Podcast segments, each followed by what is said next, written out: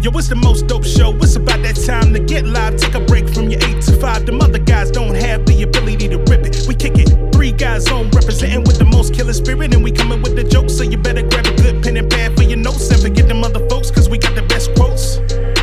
Does more than just jokers, he woke and he got the files. Tell Andy Klein to turn up the dial. I don't know where that boy Tim is now. Raising the daughter, he hella proud. Handy is straight up and Randolph ain't here for racist. When Tim Miller hit that got funny as shit. The sock puppets always be there to assist. Too many to name, but they all of this shit. I guess I could try. Love me some Frankie French, Milner and Mike B. be lit. I cannot forget about Petey and Chris. JL Covan with them Trump impressions. So they always near. Pop, pop, bang, bang. Getting green, romaine. Three guys on sock puppet nation, gang, gang. Yeah. Huh. What up, Dominic. Puerto Rico? Suave. I know you thought I forgot about you, but I ain't gonna get about you, bro. Yeah. Yeah. Puerto Rico. Oh. Uh, Puerto Rico. Suave. Hey, it's Randolph Terrence. I'm Andy Klein. I'm Mike B. I'm Karen Barrow. Hey, we're three guys on, plus the lovely Karen Morrow. We are right here with you guys. Uh, you guys who were in on with us on Monday already know. We were just sitting here discussing how to do, how you drink your tea in the South, uh, sweet and cold. Cold and sweet. Uh, you really can't ask for hot tea in the uh, in the South. I mean, you can ask for it. They may or may not give it to you. They bring it to you with a funky ass attitude too. They like they throw the shit at you with the Yes. tea bag. They like throw the tea bag. Why are you so funky? And, and the thing that offends us is that we brew our tea. And that's Yeah. a shocker to the system for a lot of people that's used to instant tea. yeah, We don't do instant. No, you can get a bag, you're gonna put it on a machine, you're gonna brew it like Yeah. coffee. That's how you gonna get your tea. Hey, do you guys do sun tea in North Carolina? Yes, uh, I got family members that do. They put them out on their porches. Put it on the porch. Yeah. It is the best shit ever. I remember Yeah, I don't know what it does, but it and, and it brews it, but I can't explain it. The sun brews it differently, and, Yeah. and it's and it's almost like a, a lighter tasting tea. Yeah. It's not as heavy and that's not as dark, and it Yeah. is so rich and so sweet. And they- she put fruit and shit in it. It is excellent. yeah, you get that big, get them big ass tea bags, and then Mhm. you put that shit in like the in that um that clear plastic, uh, not plastic, that clear glass, that big clear glass thing. Like an oversized mason jar. Yeah, yeah. Seal that bitch up and put it on the porch in the sun. I don't know what the fuck it Let is it about sit the out there a few days. I, like, Yeah. and, and it it you can tell the difference if you are a heavy tea drinker, Yeah. like, like most of us down here are. You can. And the thing is about tea, I always pick at at Roger because Roger don't drink tea. So I remember when we first started dating, I was like, "Nigga, is you black? What you mean you don't drink Yeah. tea?" Something about man. I don't know. It's just there's so much sugar. I mean, you're gonna lose that foot. That's what I tell people. You all that sugar. we drink all the sugar shit. Yeah, pecan pie. All pecan pie is is sugar with pecans on top of it. That's all it is. Oh, oh, oh, you mean pecan pie? See, you say a pecan. That's what we did. Pecan. Pecan. Yeah. We, we, Pecan. we hate it when folks try to Pecan. correct us. We be like, "It's a pecan pie." A Pecan pie. Pecan pie. All it is is sugar with pecans on top of it. That's all With it is. Candied pecans on top of it. Mhm. So they're Yes. wrapped in sugar already. Yeah. We used to Yeah. um, we used to have a, a, a pecan tree in um in our backyard when I was growing up. Well, it was my neighbor's pecan tree, but um we just got Did it come over y'all's yard? Yeah, yeah. So we just go and gather those things up real quick. get a little get a little food line bag and start gathering up the pecan. Storm away until November when you make a pie. yeah. Yeah, it's cold as a bitch. We see all that, all that kind of stuff in Texas. We eat bad in Texas. Southern fried, uh, chicken fried steak. Y'all got that in Carolina? Chicken fried steak? Yes, and I, I I think the difference. I didn't realize this, but up north you have breakfast, lunch, and dinner. Down here you have breakfast, lunch, and dinner. It's interchangeable. It's literally the same. Yeah. Like like when you eat lunch, you it literally could eat like a a, a chicken fried steak, two sides, uh, cornbread or biscuit. And then a drink, and that's considered lunch and or dinner. Like very Yeah. few people, you can tell the difference. Some some fancier places might make the lunch portion smaller than the dinner portion. Yeah, that's how I try to do. it- it's still the same. Like Yeah. like it's still the same thing. Like up north, when you think of lunch, you think of like uh pastrami sandwiches, like and all that stuff. Yeah. we'd be like, "The hell is this?" And we don't want that. Like, give me some fried chicken. Yeah, I'm gonna eat a whole meal for lunch. Yes. 12 And- 12,000 calories. I'm gonna come back and eat a whole meal for dinner. come back, come back to uh, work sleepy as hell. Yeah, yeah. Chicken fried steak is is death on a plate. Yes, it is, but it's delicious with that white gravy. I'm Yep. not even gonna lie. yes, with some mashed potatoes, you you can't tell me. It's shit. death on a plate, and then the, and then the vegetables, the vegetables that you don't eat, you just ignore. You ignore These them. Fucking vegetables out of here. Or Goddamn do get- carrots. yeah, you do get green beans. It's like smothered in some form of a pork. Yeah, shit out of here. Well, now you got the air fryer. You can make it without deep frying it. I probably could. I was thinking about it. I could probably make a, a chicken fried steak. 'Cause All it is is ground beef. I saw a video online for it. drilled down into a big fat patty, Just smack it breaded, down. Yeah. fried. Yeah. I made a um, And the gravy. You can buy And the gravy. I made a wonderful Chick Fil A sandwich from my air fryer. The um the patties that I showed y'all. Yeah. Yeah. Yeah, I just I got me some um potato bread, got some lettuce, tomato, a little bit of mayonnaise, slather that thing up real You good. know what? I might try that for lunch And- next week. And you know what, Randolph? I remember, like I said, because I'm from Mm. down south, they would pick on my cooking. They said I cook like a white woman. I was like, no, I don't want to die. your food. Yeah. I mean, I mean that, that's like a, like when I say I don't want to die, it's like instead of you know the traditional pork stuff, I might use turkey, like turkey Yeah. neck bone. Like like I, I'll do like alternatives like that where you're Yeah. still getting it, but it's it's not as bad. And they be like, you cooking like a white woman, like well, this white woman gonna be around. I can't I can't eat like that, y'all. yeah, I, I remember g- buying uh, uh, the turkey, the turkey collard greens and the, the glory turkey collard greens. Instead of the pork collard greens, the turkey collard greens. My Mm. mom, what you buying this for? I'm like, cause I'm trying not to, like both of your, like both of your feet. Trying to keep my arteries open. and, and, the thing is, y'all, I got that from from Roderick's mother, Roderick's mother-in-law, uh, because she cooks very, very healthy. When she like uh went and got all her tests, they came back. They was like, because she's like 60 now, 61, 62. And they was like, your numbers are like an athlete. Like Roderick's mom and dad are like super fit for their Mhm. age. And she was like, I can't cook like that. She was like, it's not healthy. So I started picking up some of her cooking habits, Right, which means eating right. more healthy stuff, less processed stuff.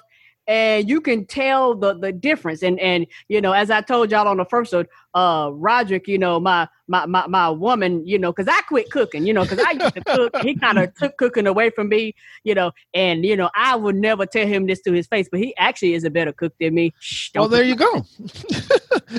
you should tell him that to his face. Don't hold that shit back. You let him know. You Uh-uh, let I- him know his worth. I, I can't be gi- I can't be giving him no compliments. He'll mess around and think he's somebody and mess around and leave me. Realize You let, fuck you let him know his. You let him know his worth. Yes, I do. I do. I do help him though. You know, because there's some things I don't. That I don't know- like Amy in the kitchen with me. you, I don't. learn- No, no. Most of the time I stay out, but there are some Yeah. things that you you just don't know.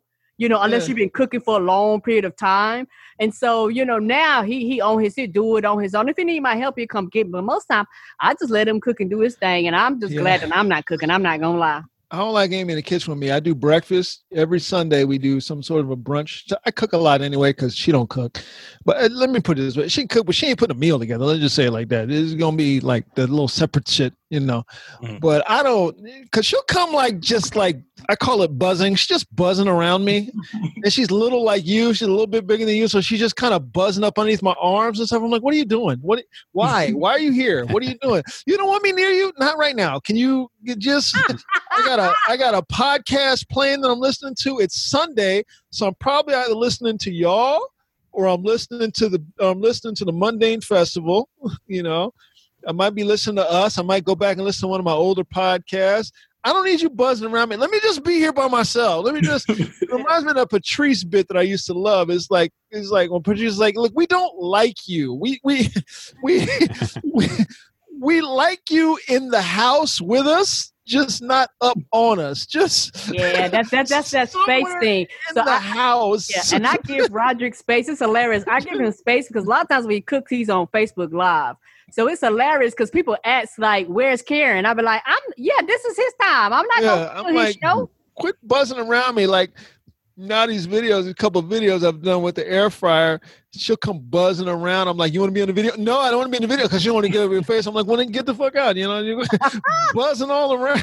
Well, you've also got a you got a kind of a small kitchen, so it's we do have a small kitchen, so I don't. Yeah, not big enough for that. for you to be just buzzing around me and and you know.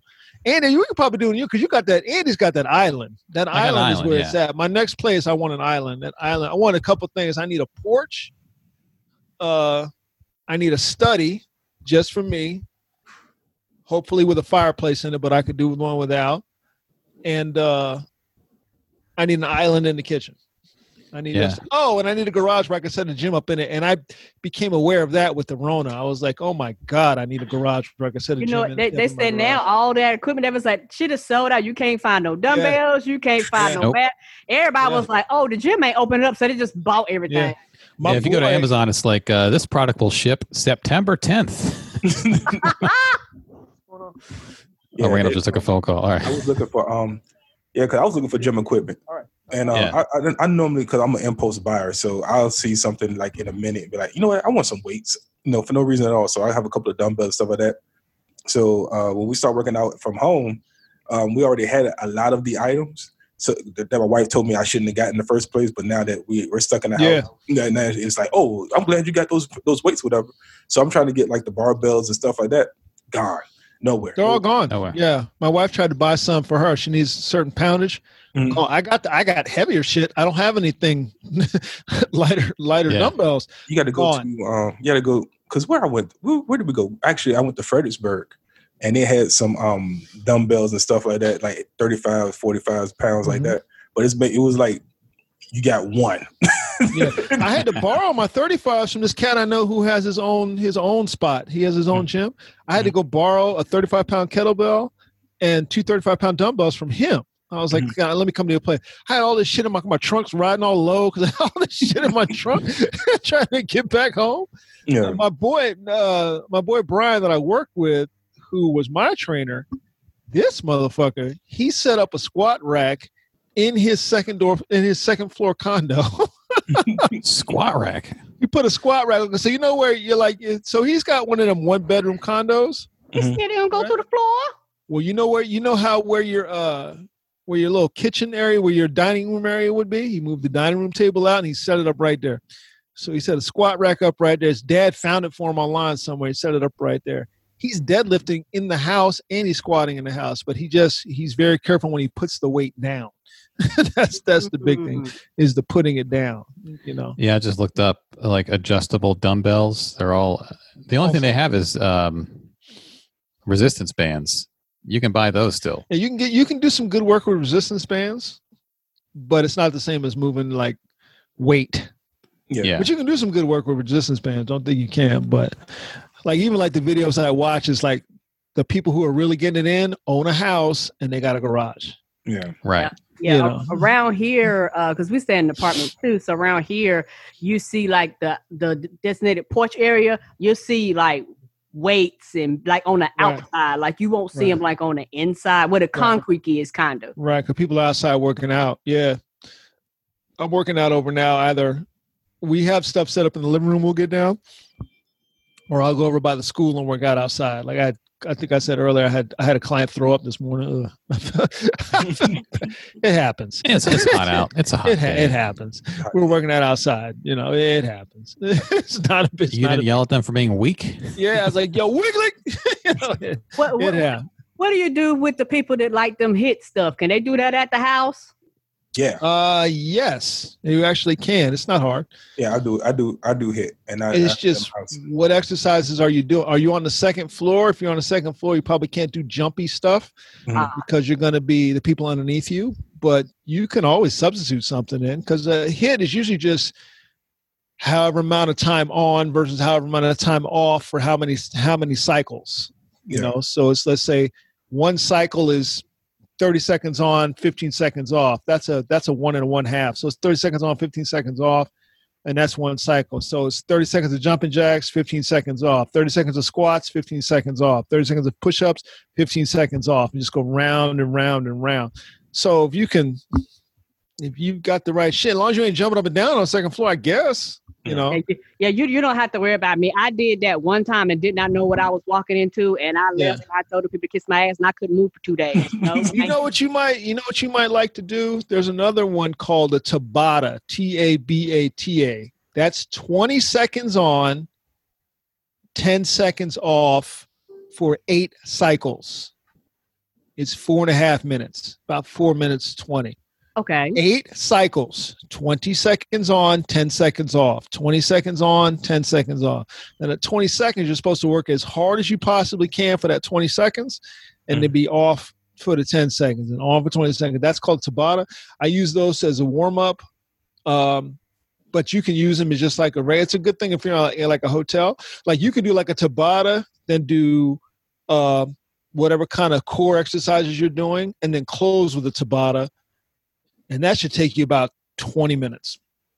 And that's fine. And, t- and those eight uh, those eight exercises can be anything you want. Like you say you do two sets of jumping jacks two sets of squats two sets of i don't know lunges and two sets of kind of jogging in place. Boom eight cycles you're done. You know the key is just working hard for that 20 seconds. It's just about getting your heart rate up for four and a half minutes you know. And they'll say so let's say you do that. And then let's say you do so what I like to do for core exercise is 30 seconds on, 15 seconds off. So I'm going to hold a plank for 30 seconds. If I can't, I'm just going to try and hold it for as long as I can up to 30 seconds. You know what I'm saying? Because not everybody can uh, just going to jump and do it 30 seconds. I'm going to hold as long as I can up to 30 seconds. I'm going to rest for 15 seconds. I'm holding for, so I'm going to do some planks.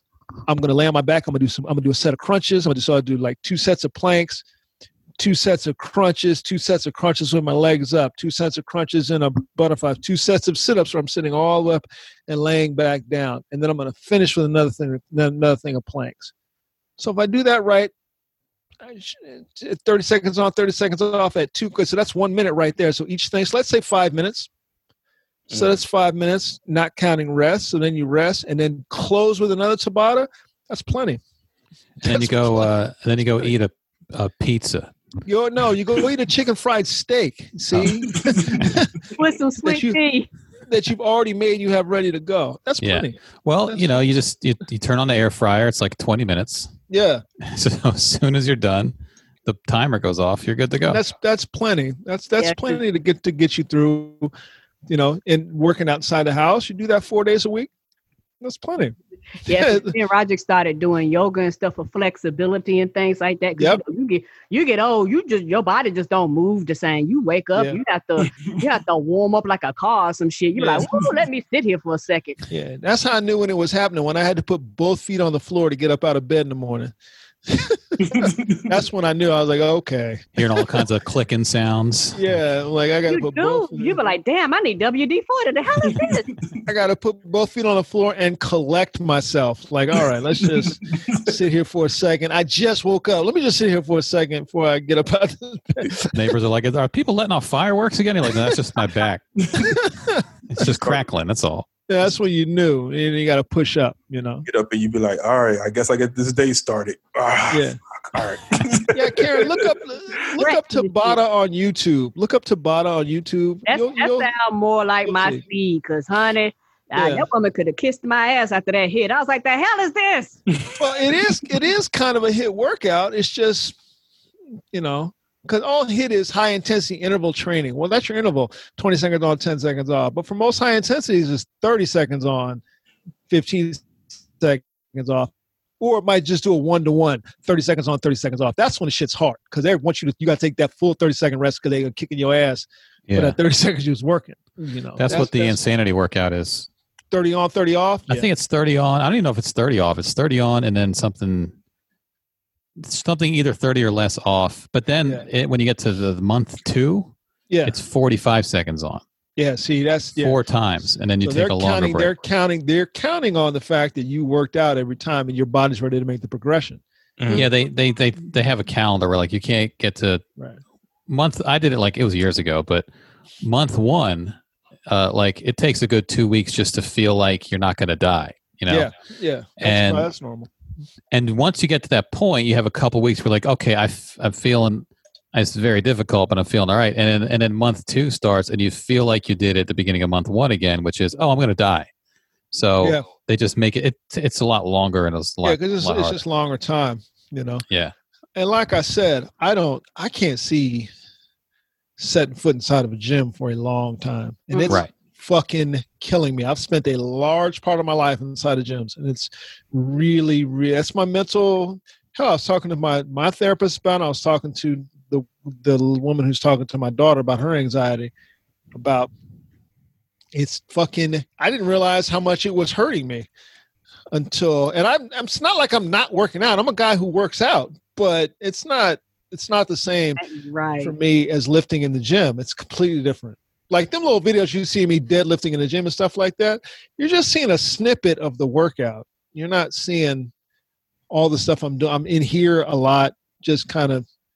I'm a comedian anyway, so my mind is always on some other crazy shit as I'm thinking, or not so much a comedian. I'm a creative, so my mind is always kind of working. What you got, Karen? Do you think it's a form of like uh, relief or relief? Absolutely, absolutely. I'll It's hit the meditation. hit the bag for a while? I don't think. I'm just hitting the bag. I'm hitting the bag, or I'm thinking about okay, I gotta, I gotta, uh, ah, kick didn't come out right. I gotta, I gotta work this. I gotta work on the snap of this punch. That's all I'm thinking about. I'm not thinking about anything else. Everything is gone. I got music on in my ear usually. Everything is going. I'm going in another thing. Or there's the sun. I don't have my Sunday anymore. I would go up to the gym, and I would just stretch for an hour on Sundays. I've talked about that before. I'll just sit on the floor get this thousand yard stare on my face. I'm listening to a podcast and I'm just stretching out for an hour. I'll just stretch for an hour on Sunday mornings, come home, do do our morning brunch, stop at the store, pick up something, come back, shoo my wife out the kitchen, stop buzzing around me, you know. and then Throw a little elbow, yeah. and like you just pull down a then- rebound. so I don't have that now, you know. And it's I didn't realize that it's only been four months and I'm fine with it, but still, it's not It's there. like a routine. Nah, four, yeah. months, four months is a long time though. You, you Yeah. think about it, that's a Yeah. that's that's a quarter. yeah, yeah, you talking about Yeah. a quarter. yeah. By the way, uh, Dick Sporting Goods right now has five available to ship. Seventeen point six pound kettlebells. Seventeen point six. Yeah, That's probably a twenty. bucks. ki- It was a twenty kilo. 10, uh, Twenty-two point six. Uh, five kilos. Yeah, it says low stock. Order soon. Five available. That's too light. I need. Okay, so the average in shape woman, like if I was working with you, Karen, I'd get you up to working with a twenty-five pound kettlebell. Average in shape woman should be using a twenty-five pound kettlebell. Average in shape man should be using a thirty-five pound kettlebell. S- those are go go- into that now. those are gone. By the way, you They're out. They're out of stock on those. I'm looking. Yeah, I'm on the website. yeah, those are gone. I'm sure. all they have in stock. I'm going to Yeah. tell you that all they have pages of weights. Yeah, Uh, they have that 17.6 pound kettlebell. Only That's- five that's- left. that's nothing. I can't do anything with that. and then they have a uh, a curling bar, just the bar. So no Is it a- weights. A, camber bar. Or- Yeah, hold on. I'm gonna click on it. If you Uh, got the weights, you don't need the bar. Fitness Gear Standard Chrome Curling Bar. Oh, now it says not available to ship. It says Somebody Someone just bought it. got it. someone just bought it. That quick, somebody picked it up. It said limited quantities, and that was gone.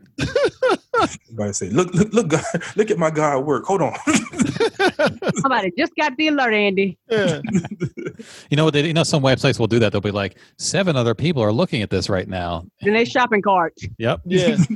Yeah. You should have a yeah, 25. I can get you up to working with a 25. You can squat with it, kettlebell swings.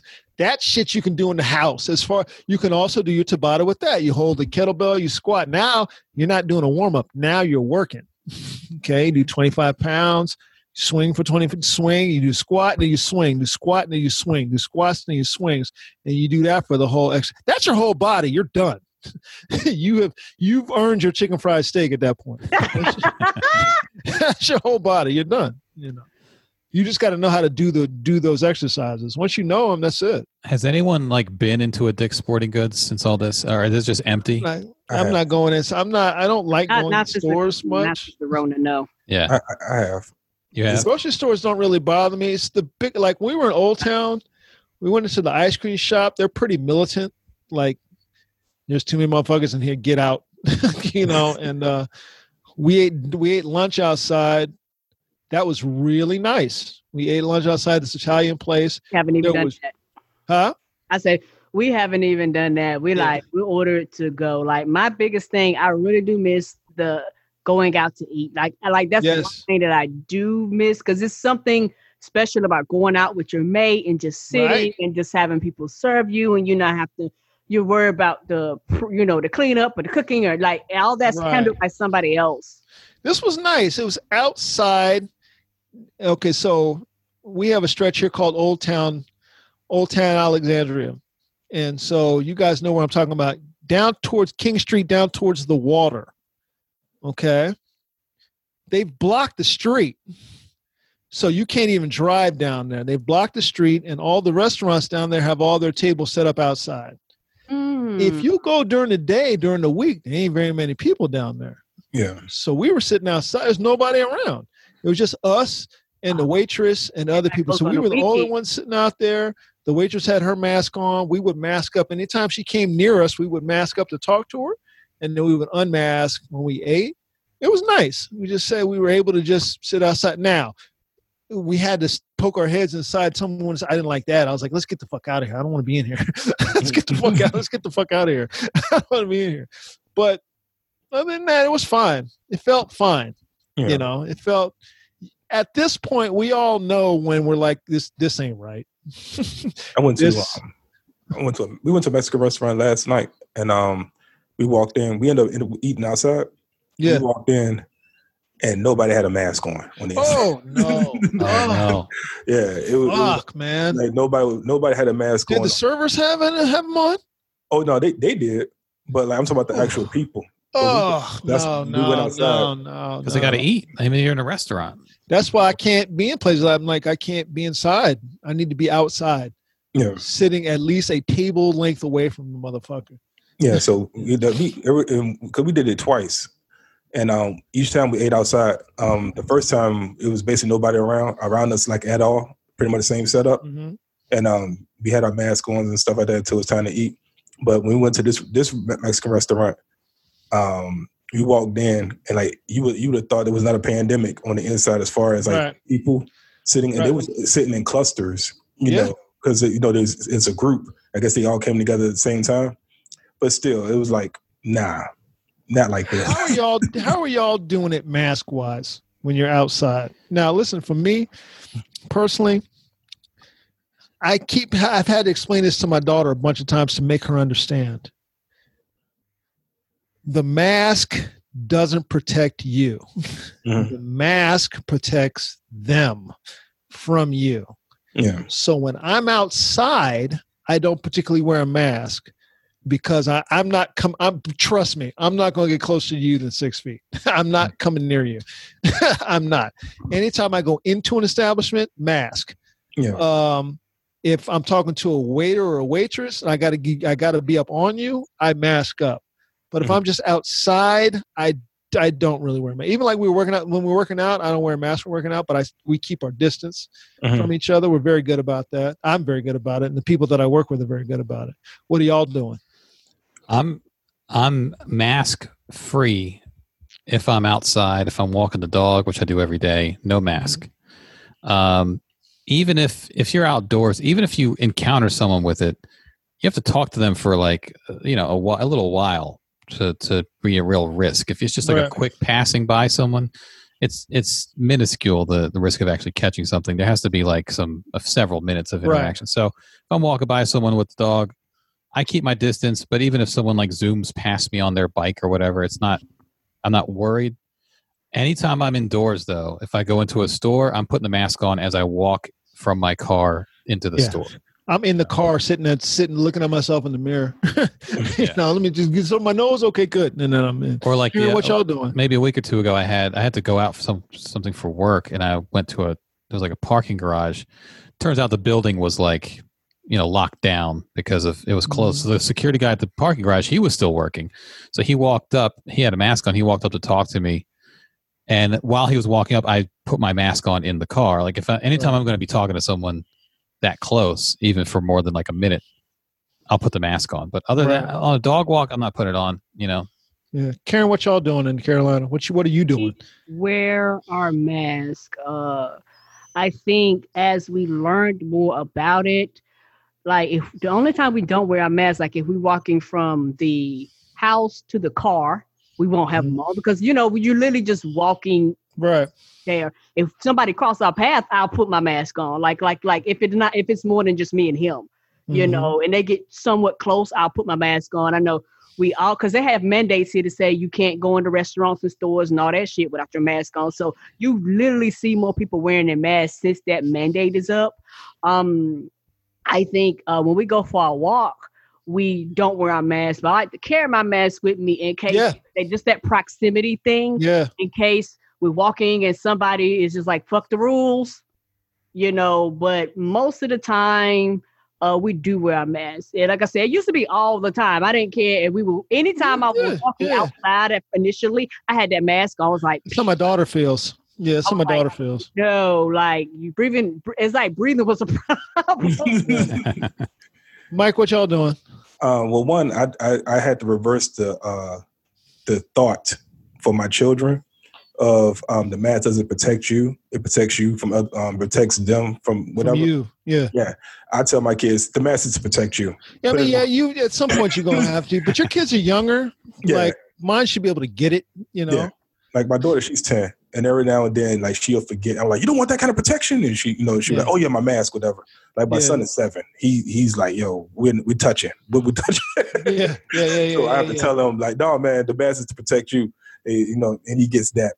Um, Well, here's what I can tell my daughter, not to cut you off, but here's what I can tell my daughter is understand that the mask is you protecting them. So if that person doesn't wear their mask, that means they don't give a fuck about you. right.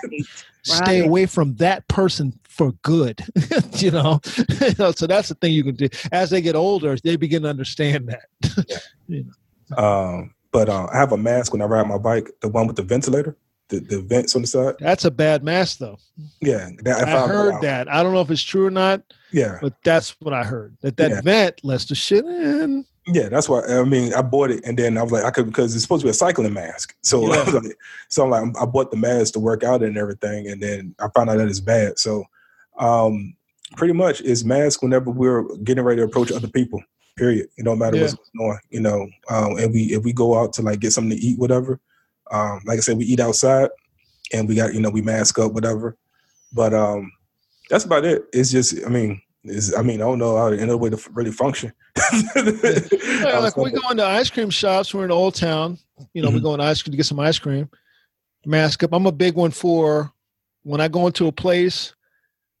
Like I stopped at Popeyes, and oh, let me put it like this: I went to 7-Eleven, right? The Mhm. dude in the 7-Eleven that I normally go to refuses to put the mask over his nose. yeah. I don't understand that. This That motherfucker, man. I swear to God. I told him once, hey man, cover your nose, man. Cover your nose. You know, Yeah. he was like, Oh, yeah, you're right. Okay.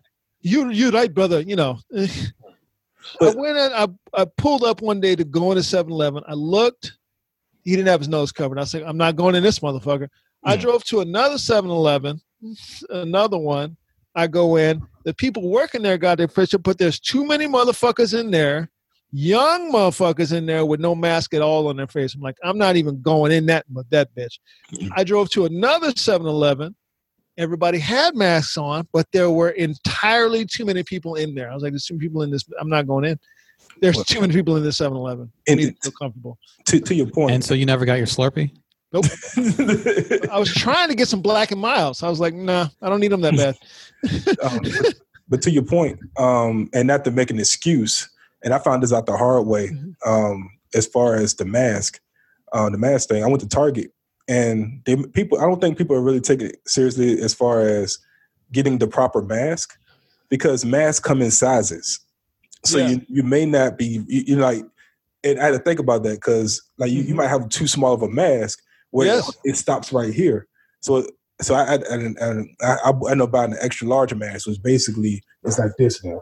Yeah, yeah. Yeah. I mean, we've all seen that fat head person, the big fat face Yeah. motherfucker with the mask, looks all little on the phone. I'm like, get so you, so you gonna lie about the size of your head too, dog? You got a big fucking head, man. Just get a get- big mask. Get the pleated mask. They'll Yes. expand and then if you don't need them that big, you can just contract them a little Yeah, bit. I have the opposite problem because when me and You Roger got the little head. yeah, wear masks. Sometimes I have to take up and do a like a loop de loop around the ears for it to tighten up around my face. Right, right. And Roger like, you got a twist. I was like, yeah, because you had this on and it fits me floppy now, and I'm not trying to put my nose out in the air. Karen got that. Karen got that Beetlejuice. That little Beetlejuice head. She got I, 'cause that- I kept saying, why is this mask falling below my nose? I was like, oh, because he had it on his face. right, right. Yeah, so I don't think a lot of people really know that there there are sizes. They're just grabbing masks, just throwing it on their face, and then like boom. Right. What I what I what what scares me is we've been in this um four or five months now, and people are still wearing bandanas over their face. The bandana. I was just about to say the bandana actually works, man. Know, If it's if it's long enough, I think that's the key. It needs to be long down to like down to like here. yeah, Just but they say but it still get underneath though because if, if it's, Yeah, I don't I don't know about the underneath. I don't know. I Well, don't, just I don't basically know. all the air will kind of come out around your face because the mask does that too, though. So I don't I don't know because the mask underneath the, the bottom of the mask does that too. Well, so we're I, I still don't know. we're still learning. Remember when uh remember when AIDS hit and like there was all these things like can you get it from sharing a glass of Yeah. water with someone? Like people didn't Yeah. know. We had all the, I remember in like 7th grade we had like this whole little worksheet of like um what's true and what's not. And it was like can I get AIDS from a toilet seat cuz people weren't sure. Like remember it was like can I what if I play basketball against Magic Johnson? Do I have AIDS? you know, so I mean, we're still at that point. Karl Malone thought so. He goes, I don't want that AIDS on me. because it's So- you know you're right and it's a learning process and i think Yeah. because every time they learn something new they inform the public Yeah. and because the public not trying to funny. Most people are stupid and dumb and they don't really understand how a lot of this shit works. They'll be like well i don't know what's going on. They'll be like no we learned something new. We take this additional information yeah. and apply it to or either Right. nullify what we already done. It's always too, too much information. Like they go almost like in a panic or a shock versus Yeah. just saying well we learned something new. We did not know this before because the thing is it's a, it's a evolution and human beings just don't work well with the constant evolution like that No. yeah. you know, or they'll go know- back. They'll be like, uh, they'll pull like a Dr. Fauci tweet or a quote from February where he was like, "Max aren't really going to do anything. They're like, well, what happened to that? Like, well, that was February. Uh, this is July. A lot has happened since then. yeah. And it's almost like, because a lot of those people who will pull those quotes, they're sort of the anti cancel culture people. And cancel Mhm. culture is all about going back into someone's tweets from like five years ago and finding some old shit that they don't believe anymore. But they're doing that like, hey, what about this quote from February 23rd? It's like, that was, we didn't know anything about it back then. We were just, you know, they didn't know. They didn't, they had, they've learned a lot and they're still learning shit, but you can't hold that against them, you know? Here's a uh, here's a tweet. In 15 days, the total number of COVID 19 cases in Georgia is up 49 percent. Yeah. But you wouldn't It's know not if you looked about at state's- cases though. But you wouldn't know it's looking at the state's data visualization of the map. They're showing the same maps. Because you know how they show the map that has the here and here's the spread. You know, Mm. They're sh- the state of Georgia is showing the main the same map on their website. These motherfuckers. Yeah because the, the the thing is we have to you have to have society stupid. You have to have a population that's stupid because back to because of slavery. When Yep. you uh have a stupid population you can literally dictate and tell them what to think how to feel and all this stuff and they're not going to push back because there's no form of intelligence to actually challenge you or be like well this don't sound right. It's like they're trying to kill critical thinking and intellect. And so anybody that's actually smart and actually I I'm actually listening to what you're saying, and what you're saying doesn't make sense. They don't like people like us. Right. And I was like, they are literally waiting for like all these generations of people that have like got this higher education and got all these.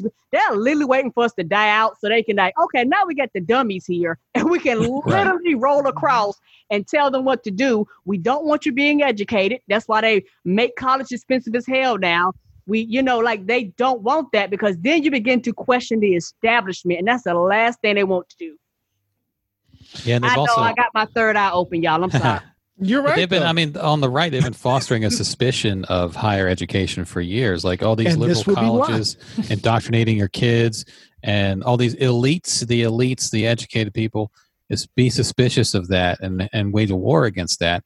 and now you have all these people who are, and it also changed textbooks by the way to take out shit that's true. Right. And now you have a generation of people who are indoctrinated to believe that smart things are the dumb things, And- and they're the And it's smart ones. And the crazy thing is, the source of that information telling you that education is bad is literally, literally coming from people who have an education. Right. Just like when when people on the right say government is bad, it's like, well, you work in the government. Yeah. I'm like, you applied for that job. What are you doing? you in here. You you you you you're running a re-election campaign so you can stay in the government. What are you talking Yeah. about, sir? Yeah, less government, except for me. You know? What's funny now, which is funny, and this something that I want I forgot, and I'm glad you brought this up. I want to touch on uh, was talking about the whole socialism thing, and um and how people want small government, and that's all they've been chiming about for years: small government, small government. Well, this is what small government looks like now. And it, Right. it ain't working. You guys, yo, you got you got a you got a president who's like, "Hey guys, look, I want schools opened up, but it's going to be dependent upon your your governors and your mayors. Also, um, if your governor mayor does not open up said school, it is a political hit job because they're trying to hurt me. so Right. he, so he puts it so he puts it out there enough to try to drive influence, but enough not to take responsibility when shit goes bad. Oh, so he no. could blame it on um, the different governors and mayors. No, the, the the thing is, uh, people say they want small government, but they only want small government on the shit that they're against. The shit that they for, they want the whole government behind them full force. So, you know, that's why I do not believe people when they say that because like this is the shit you want. You want a businessman running it. This is the shit you want. You know, we have 50 states, we're a union, but you literally want all 50 of the states to make their own decisions. So I mean, it, we haven't got here, but what happened if one state's be like, look, motherfucker, if you come in here with COVID, we're gonna shoot you dead. What are you gonna do? Are you gonna, as the federal government, gonna come in and enforce them? Y'all can't do this. Like, you know what I'm saying? It's it's Right. one of those things. Like, where do you? And not trying to be funny. Where do you draw the line? Because you have some You know it's states, about slavery, right? Right? You have some states that are like. We don't we don't want COVID. We try to get COVID under control. If you come in from another state, you need to quarantine. You got some states that's like, well, fuck it. Look at Yeah. New York. New York finally got. I think they finally. I don't know. if The cases went back up, or whatever. But like they they finally had like zero cases for the first time in a while, and they finally got their numbers under control. So imagine somebody from Georgia like, yo, about to go to, about to go to Times Square, and Cuomo was like, not not today. the devil's a lie. Well, they had the whole thing where they were like, all those Florida cases are people from New York who went down there.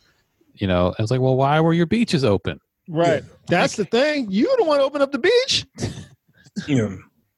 It's crazy, and um, and and I'm sure he's gonna listen to this podcast. The funny thing about about Trump and the job that he's doing, which is uh not doing his job at all, if he would just do his job, he could get reelected. But like, even if he did a halfway shitty ass Yeah. job, if he, He could worked- just see three months into the future, Yeah, he would have shut it down just to save the economy. But his version of saving the economy is almost the opposite, which end up tanking the economy. Right. Yeah. I don't get it. it's like he Right. like if he he works so hard not to do his job that if he just would have just said, "Hey, federal mandate, don't nobody go nowhere, we're shutting it down," that would have Shut done down it. the studio. Yeah, Shut down the shut studio, man. to shut down the studio. That's all you had to do. That, that like that don't take much. And people would have listened. That's what people figured out. People would have listened. The people that protest would literally would have listened because it came from him. Yeah. Anybody else, they would have protested. Lord have mercy, if Hillary Clinton was in there, those same group of people would be protesting even more because she was a woman. Yeah. Yeah, but you know, if Hillary Clinton had been in there, we wouldn't be in this position. Oh, first of all, we'd have No. a pandemic response team, so we wouldn't have been in this position in the first place. Also, I was just thinking about this in between our little break. Of all the times for John Lewis to die, Mm. like if it, if he had died when Hillary Clinton was in office, his body might lay in state for a couple of days. We'd have a a nationwide celebration of this man, and there he goes. Oh, he's bringing her wife. Her uh, Karen's wife is bringing her food. Come, come- come in, let me pitch on that ass. Karen's wife is bringing her food, and he did that. the ass. There you go. if uh, his body would lay in state, there'd be. I mean, this may still happen, but it ain't gonna be because of him. Well, they lowered the flags for 12 hours. Oh well, there you go. That's mean, the- it's- So four hours. I mean, we may have to do our own thing like we had to do for Elijah Cummings, the other black guy. yeah. you know, and and and Barack will have to come speak. I don't know how we're going to do it. I guess you do it outside. You do it outside.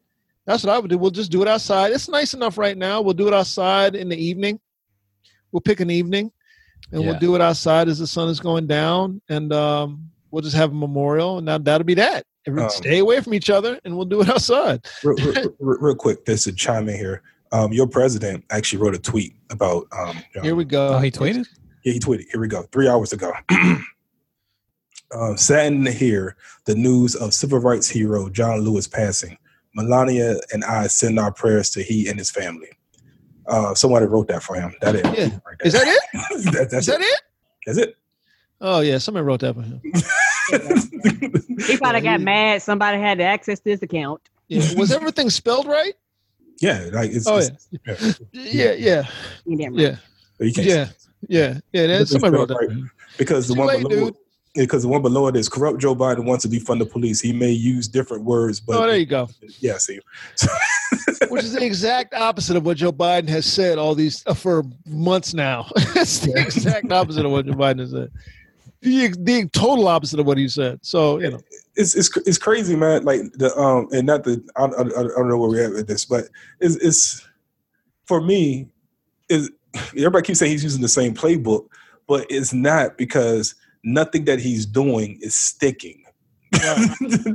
you know, it's like nothing. Like you can't you can't say he's being investigated because we all know that you tried to create an investigation to say he's investigated. Like nothing is sticking. yeah, Like this is this is really this for the first time. Um, this is Joe Biden's to lose. yeah. yeah. All we gotta do is if Yeah. if, if everybody You shows should up, just be able to coast. I mean, what's you? You really think Trump can handle him in a in a uh, debate? No. No, Good, good, no. Good, I, good. Th- and this is just me. I'm gonna put on my third eye again. If he wins, I think it's gonna be out of some form of cheating or hacking. I'm not trying to be funny. Oh, absolutely. you know, like like I really do think so. Or either you're gonna have a lot of states that are gonna push no mail-in ballots. They're gonna force people to actually risk their goddamn lives to vote. Again, if we're, are we voting outside? Bring all the voting machines outside. Well, you know, uh, you can like my wife did this already. You can. It's pretty easy to set up uh, voting by mail in Virginia, Yeah.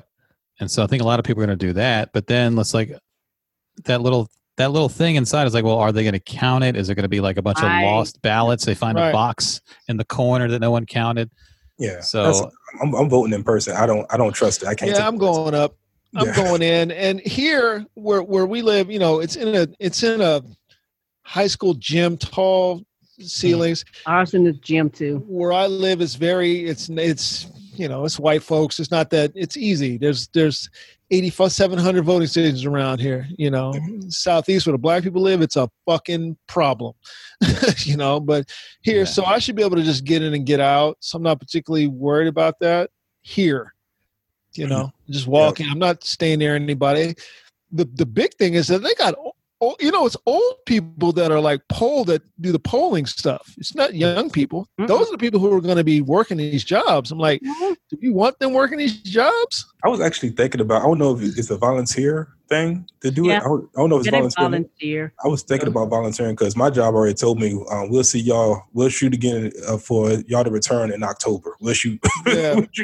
So I was thinking about it. I don't know, but like even we got a guy. There's a guy here, Vel. He lives a little little ways over for him. He every every election he's there. Mhm. He's one of the dudes. Says, "Hey, go over here and do this." And he does it for every election. He takes the shit seriously. He does it for every election, and he's got to be my age or a little younger. But every election I've seen him and he's been there. You know. So we got like know. some we got some old people. Yeah, he's the youngest dude. Everybody else on his team, his squad is. That's why he's in charge, walking around telling people he don't have to sit down. The other one's kind of sit down. He can stand You up and got keep walking. energy. Yeah, You, you got it, young boy. You, you got it. he can stand up and walk around. You know. I, I don't know. He's you're right, Karen. He's it, the the cheating has already. They're already showing us how they're going to cheat. You know, they're showing it to us. It's And just and then if they still don't win, they're going to accuse the left of cheating and then do something to not certify the results of the election Mhm. pending an investigation, and you know it'll be a whole Karen, I think Karen froze.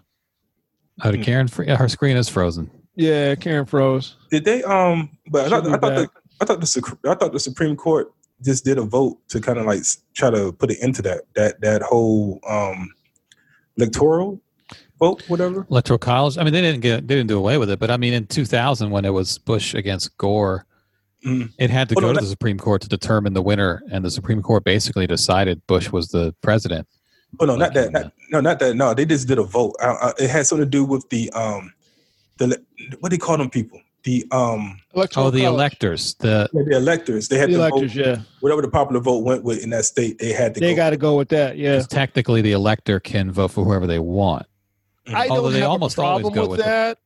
With the I don't have vote. a problem with that because do you, Andy? No, I mean the electors almost always go with who the state Yeah. votes for, but in theory they have the Yeah. option to blow the whole thing up. Yeah, and I don't vote. have a problem with that because it should be first of all, it shouldn't be any electors. It should just be one man, one vote. Right. Whatever happens, happens. so I look as one man, one vote. Whatever happens, happens. The Electoral College is just a college that was based on coddling slave states and and slave governments. So I don't give a fuck about them.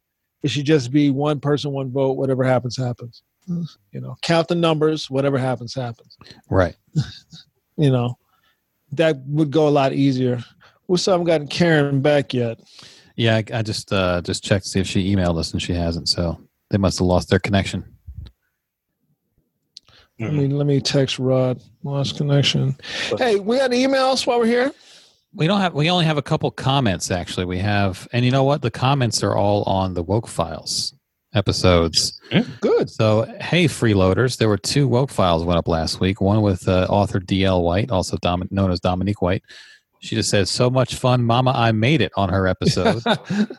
and then um, on the Dr. April Alexander one, the second one that went up on Friday or so last week, talking about the red table.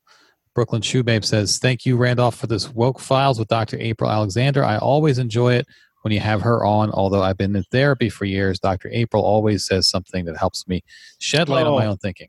they lost power. Oh, they Oh, lost shit. power. Okay. It's storming. So she'll be back in like Oh. 10 minutes. Okay. All right. So we've lost Karen because they got a storm there. Yeah. Uh, she says, in regards to Will and Jada, I think the bad marriage for life fist bump does speak to Will's perceived desire to not go through a divorce again, as divorce is a failure. When my ex served me with divorce papers, it hit hit me as the biggest failure of my life. Twenty years just gone in like a Thanos snap. My reaction to that is to is to never marry again. So yeah, I can feel Will's pain on that. Probably not healthy though. LOL. Uh, Well, Will has talked about that. He, you know, his his parents had a bad marriage and went Yeah. through a divorce late, and so he looked at and then he got married young, which he shouldn't have, obviously. But I mean, he has a son out of it, so that's a good thing, you know. But uh he looks at it like man, like I'm not, I'm, we're not getting divorced, blah blah blah. That's fine, but like Dr. April was saying, what's the, what's the? Are you happy? What's the trade off? What Yeah. you know? was Will Smith. So I mean, Yeah, you know, I I said I, he's a strong dude. People want to clown the dude, but he's a strong. He puts up with some weird shit. I mean, I'm sure he gives weird shit too, but Jesus Christ, with his the shit his kids are putting energy, his kids are putting out in the universe. You know, your your daughter's writing letters to another dude, a To dead motherfucker. right? Yeah, Dear right. Tupac. Writing letters to a dead motherfucker about how my mom misses you. Jesus Christ, man. Well, they were friends, right? I mean, Jada I and Tupac, guess. they did, but did they have a romantic relationship? It seemed like they were just friends. Yeah, that seems Like from high me- school. That seems to me a little, you know, it's a little Oh, much. you Like- she, she like misses too he's much? like he was the one who should have, you know. the one that got away. Yes, the one that got away. Well, he didn't really get away. He just got killed. Dear Tupac, will you be my dad? right. Signed Willow. You should have been my dad. Signed Willow. I'm going to change my name from Willow to Tupaco. Signed Willow. I don't want Will's name. I don't want Will's name associated with me. Tupaco Smith. Yeah, you know. What- what- Shakur. Like what is what what what did Will Smith do that was so bad to deserve this? like what like was it Wild Wild West that made him do? Is this the punishment he for making Being Wild Wild West? successful, I guess. I don't know. I don't know. I mean, I, Nightmare on My Street wasn't a bad song. Like, I don't know. What's. I don't think. Parents don't understand what what what was, That was what, great. Uh, what, that was, what did he Yeah. do to deserve this? I don't know. I don't know. I don't know. His missteps haven't been that bad. yeah. Uh, Brooklyn what Shoebabe also missteps has he says. had? Uh, you know, Brooklyn Wild Shoebabe Wild says. uh, I want entanglements to be the newest Facebook relationship status category. Thank you, Dr. April. That's the end of that. Entanglements. Entanglements. I knew that was going to happen too. Like when I saw the interview, before, I saw the interview, and when she said entanglement, I, I wrote, I, I ran to Twitter immediately and say, please do not make entanglement. the Oh, no. thing." It's too, it's too good. It's too good. It's perfect. yeah, and then before I knew it, boom, entanglement. It was it was already trending number five on. I'm like, yo, Because the whole internet at the same time said entanglement yeah. question mark. And then when Will said entanglement, come on, we were all like, yeah. What Yeah. the? We were all like, "That's what I just said." he, he did that. You know I could fuck you up right okay? now. Laugh that that entanglement. We're about wrapping up. She said, "Yeah, an entanglement." He was like, "Entanglement." Okay, He's making a fist under I'm the table. I'm surprised he didn't slip back into that character with that movie. That character, tell the truth. tell the truth. okay, all right. It was an entanglement. Okay, go ahead.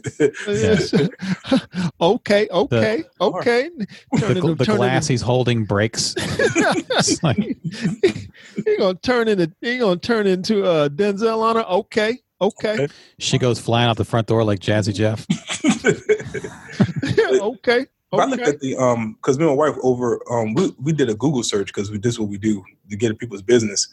That's a lot of if there was to file for divorce, that's a lot of breakdown on on just like real estate and and in different. I would things. imagine they. I would imagine he got some sort of elaborate prenup. after they got married young because you remember when they got when he They didn't get married young. That was his second marriage. So oh okay at that point, you have a business advisor who's like, I don't care what kind of love you say you're in. Uh, it's my job to make sure that you have sign this paper here and then get her to sign it. Yeah, And like what, don't what, her- talk, what the you lawyer was it to me and probably saying was he was probably like, okay, look, Will, you've already been married once as a famous person. Okay, that's number one. Number two, she's putting up Tupac pictures all over your house. she can't shut up. Every documentary about Tupac, she's the only person talking about. Yeah, she's in it. Yeah. She has that one picture from like eighth grade Yeah. or whatever, or tenth grade. So look, you got you got to protect yourself. Things can go bad. You know. Yeah. Yeah, and it's my job to make sure that you're protected. Yeah. so sign these papers. Right. You've already, ch- I've already drawn them up. just, just uh, I need to read. You don't need to read them. I got it. it's Yeah. fine. Just sign trust me them. on this one trust and me then and then tell her to sign them. And if she don't sign them, you send her to me. I'll get her to sign them. Otherwise, you'll shed so many tears. yeah, you want to be part of this millennium? You want to be part of this millennium? I suggest you sign the papers. because you, 'cause you you do know Independence Day is right around the corner right because uh, right. That shit's gonna be a smash. who knew, who I'm just knew? waiting for you to sign. Well, all eyes are on you. Sorry. I didn't, didn't mean to say that. I'm sorry. Didn't mean to bring him up. listen, listen. How do you want to sign this? How do you want it? Do you I'm want sorry. to? Will. I, I, I You didn't- want this black pen? You want a blue pen? How do you want it? Either pen. Or, matter of fact, okay, let's talk about it. Tell me, how do you feel? Okay, how do you feel about signing? How do you feel? How do you feel? How you feel? Are you gonna come up and sign this? Are you gonna come up and sign this? Are you okay? your life's about to go through a lot of changes there, Will. There's a lot of changes. A lot of changes. You know, my last client, um, Brenda, she had a baby, so I just want to let you know this all can come back to Trying to help you out. Yeah, She barely had a brain. I hope you have more of one. We gonna- Uh, I believe Karen is back. There we There go. There she is. Y'all got y'all's power back. yeah, hold on. The Oh, they audio's loading in. Okay, we There can we see go. you. Froze again. Oh, there it is. Wait, she's muted. Undo the mic. Andy, you got us muted. Gary, it is. Ah, shit. Hold on. I just What? tapped it twice. can't be doing I toggled it on and off. No, no double tapping. I think you got to Yeah. unmute yourself now because I. Unmute yourself hit- on your end. There we go. There we got. Okay, it, We got. How about now? Yeah. Boom. Yeah. Yeah, honey, I don't know what's happened. I was talking to y'all. Next thing, because it's been raining. It started raining here. You were like you were like this. Oh, you were frozen on screen. Yes, because first time it went, it flickered, and then the computer was still on. So I was like, okay, I'll wait for it to reboot. The second time it went down, it went down, down like the whole room got dark. I was like, oh shit! Oh shit! Like, oh, the power went out, out. It came back on, but it's just for the fact that it when it went out, it just shut everything down. So I apologize. Oh, here's another one, folks. Just popped up in my feed. Uh, fit for the culture. All words spelled out. Another Instagram. Okay. Fit for the culture. F I T for F O R the culture. I'm gonna check it out now. I'm They're doing a assuming it's HIIT some right. kind of. This woman is doing a HIIT right here, Karen. She's doing a HIIT workout right there, and they show you the exercise that you can do with it. Fit for the culture. Oh, so There's that's good what one. you're doing? Skipping back and forth, and then And, skip, and skip, skip, skip, skip, skip, skip, lunge, lunge. Is this like uh my, my wife does fit, and it's uh, fit for the culture, man. That's all it is. Um, she Oh, uh, she does fit exercises, and um, because we go to the same gym, she forced me to go, and she lost uh, about forty pounds. Yeah, I, I've told you that. She, yeah, she, yeah, she's doing it. She's doing the Yeah. work. So um, like now, I like Karen. Karen did. Karen, you did the work though, because Karen, yeah, dropped it quite a bit. Yeah, know. th- that was more from just running. Just I, you know, I'm not even gonna lie. I think uh, I was so mad. I'm not. I'm to tell y'all truth. I have calmed down a lot because when Trump first got in office, I was mad at all the white women and they Nothing mama and with their that. cousins too. I was just pissed. wrong with that. And so I started running, and when I started running, it's like the anger. I was beating the anger into the ground. That's probably how I lost so much weight. 'cause I was so mad when I was running, so pissed and so mad that I literally beat my anger into the ground. Nothing wrong with that. it's a good motivator. It, Here's it a- really was. here's I a- was running in there. There's that. another fit for the culture. Another exercises. I say have work. That helps with your core and stuff too. That's all that is. That's all core. yeah, I know this might sound stupid, but I'm asking Oh. it anyway. When you strengthen your core, does it help strengthen your back? Absolutely. Okay. think about where your core your core is your core is not just your abs your core is uh your butt think about everything from your the line of your thighs the top line of your thighs up to the top of your collarbone Okay. All that's considered core. both front and back yes all of that. Okay. Okay. Okay. Both front and back. Because like the trunk of your about- body Okay, because when I think about core, I think about like your six pack. Yeah, maybe Yeah, maybe just that's- my ignorance. That's just six pack. Listen, I listen as someone who has one. It's not a big six. What six pack? if You all have one. If you can't see it, it's just covered. That's all it is. it's co- so- it's covered belly fat. You know, that's all it is. Six pack is not core strength. That's just muscles. That's not core strength. Core strength is like deep muscles in the in your lower back, deep muscles in your trunk, all this shit here on the side. All that's core. So how are you going to work it? You know what I mean? What you're talking about six pack is just abs muscles. That's that's a whole nother thing. They're important. Not act like they're not. okay, but you don't have to. The reason why you can see them is because the f- there's no fat on them. That's why they can be seen. but just because even if there's a layer of fat on them, big fucking deal. They're still there, and they still need to be worked. You know what I mean? Well, well, if how you much- want to see a six pack, that's a different thing. That has nothing to do. You can do all sit ups in the world. You ain't gonna show off your six pack. You got to get that, that layer of fat off. Honey, That's- I'm gonna tell you right now, if I show a half of a pack, y'all ain't gonna be able to tell me shit. You're probably not that. You're probably not that far away. Honestly, you probably think you're far away, but you're probably not. You just knock off some sit ups and then and it'll build. But like I said, a lot of that is just what kind of layer of fat do you have sitting on top? You know, what what is sitting on top of the ci- you so yeah, I'm I'm as much weight as you lost, I you're you're not that far away. You're really not if if that's your goal. I don't know why. That's just an aesthetic thing. It's Isn't that just a diet really- thing, though? At that yes, point, it's very much a diet. At some point, it becomes about diet more than it becomes about exercise. It becomes about diet. Now, when I was boxing, ooh, I had like an eight pack. no bullshit. I had like an easy eight pack because I had I was carrying no body fat, and I was doing sit ups and core work daily because I was getting punched in the stomach. So I need those muscles. you, know, you need those muscles. You know, so I was doing a lot of sit ups, a lot of crunches, a lot of core work. Is- So anyone who wants a, a six pack should just get to have someone punch them a lot. Yeah, Right. that helps. Yeah. That helps. that's one way to, to knock out That fat. helps. That Is helps. Like like a lot of bodybuilders, a Mhm. lot of them don't even do a lot of sit-ups and stuff like that. Don't do a lot of core work.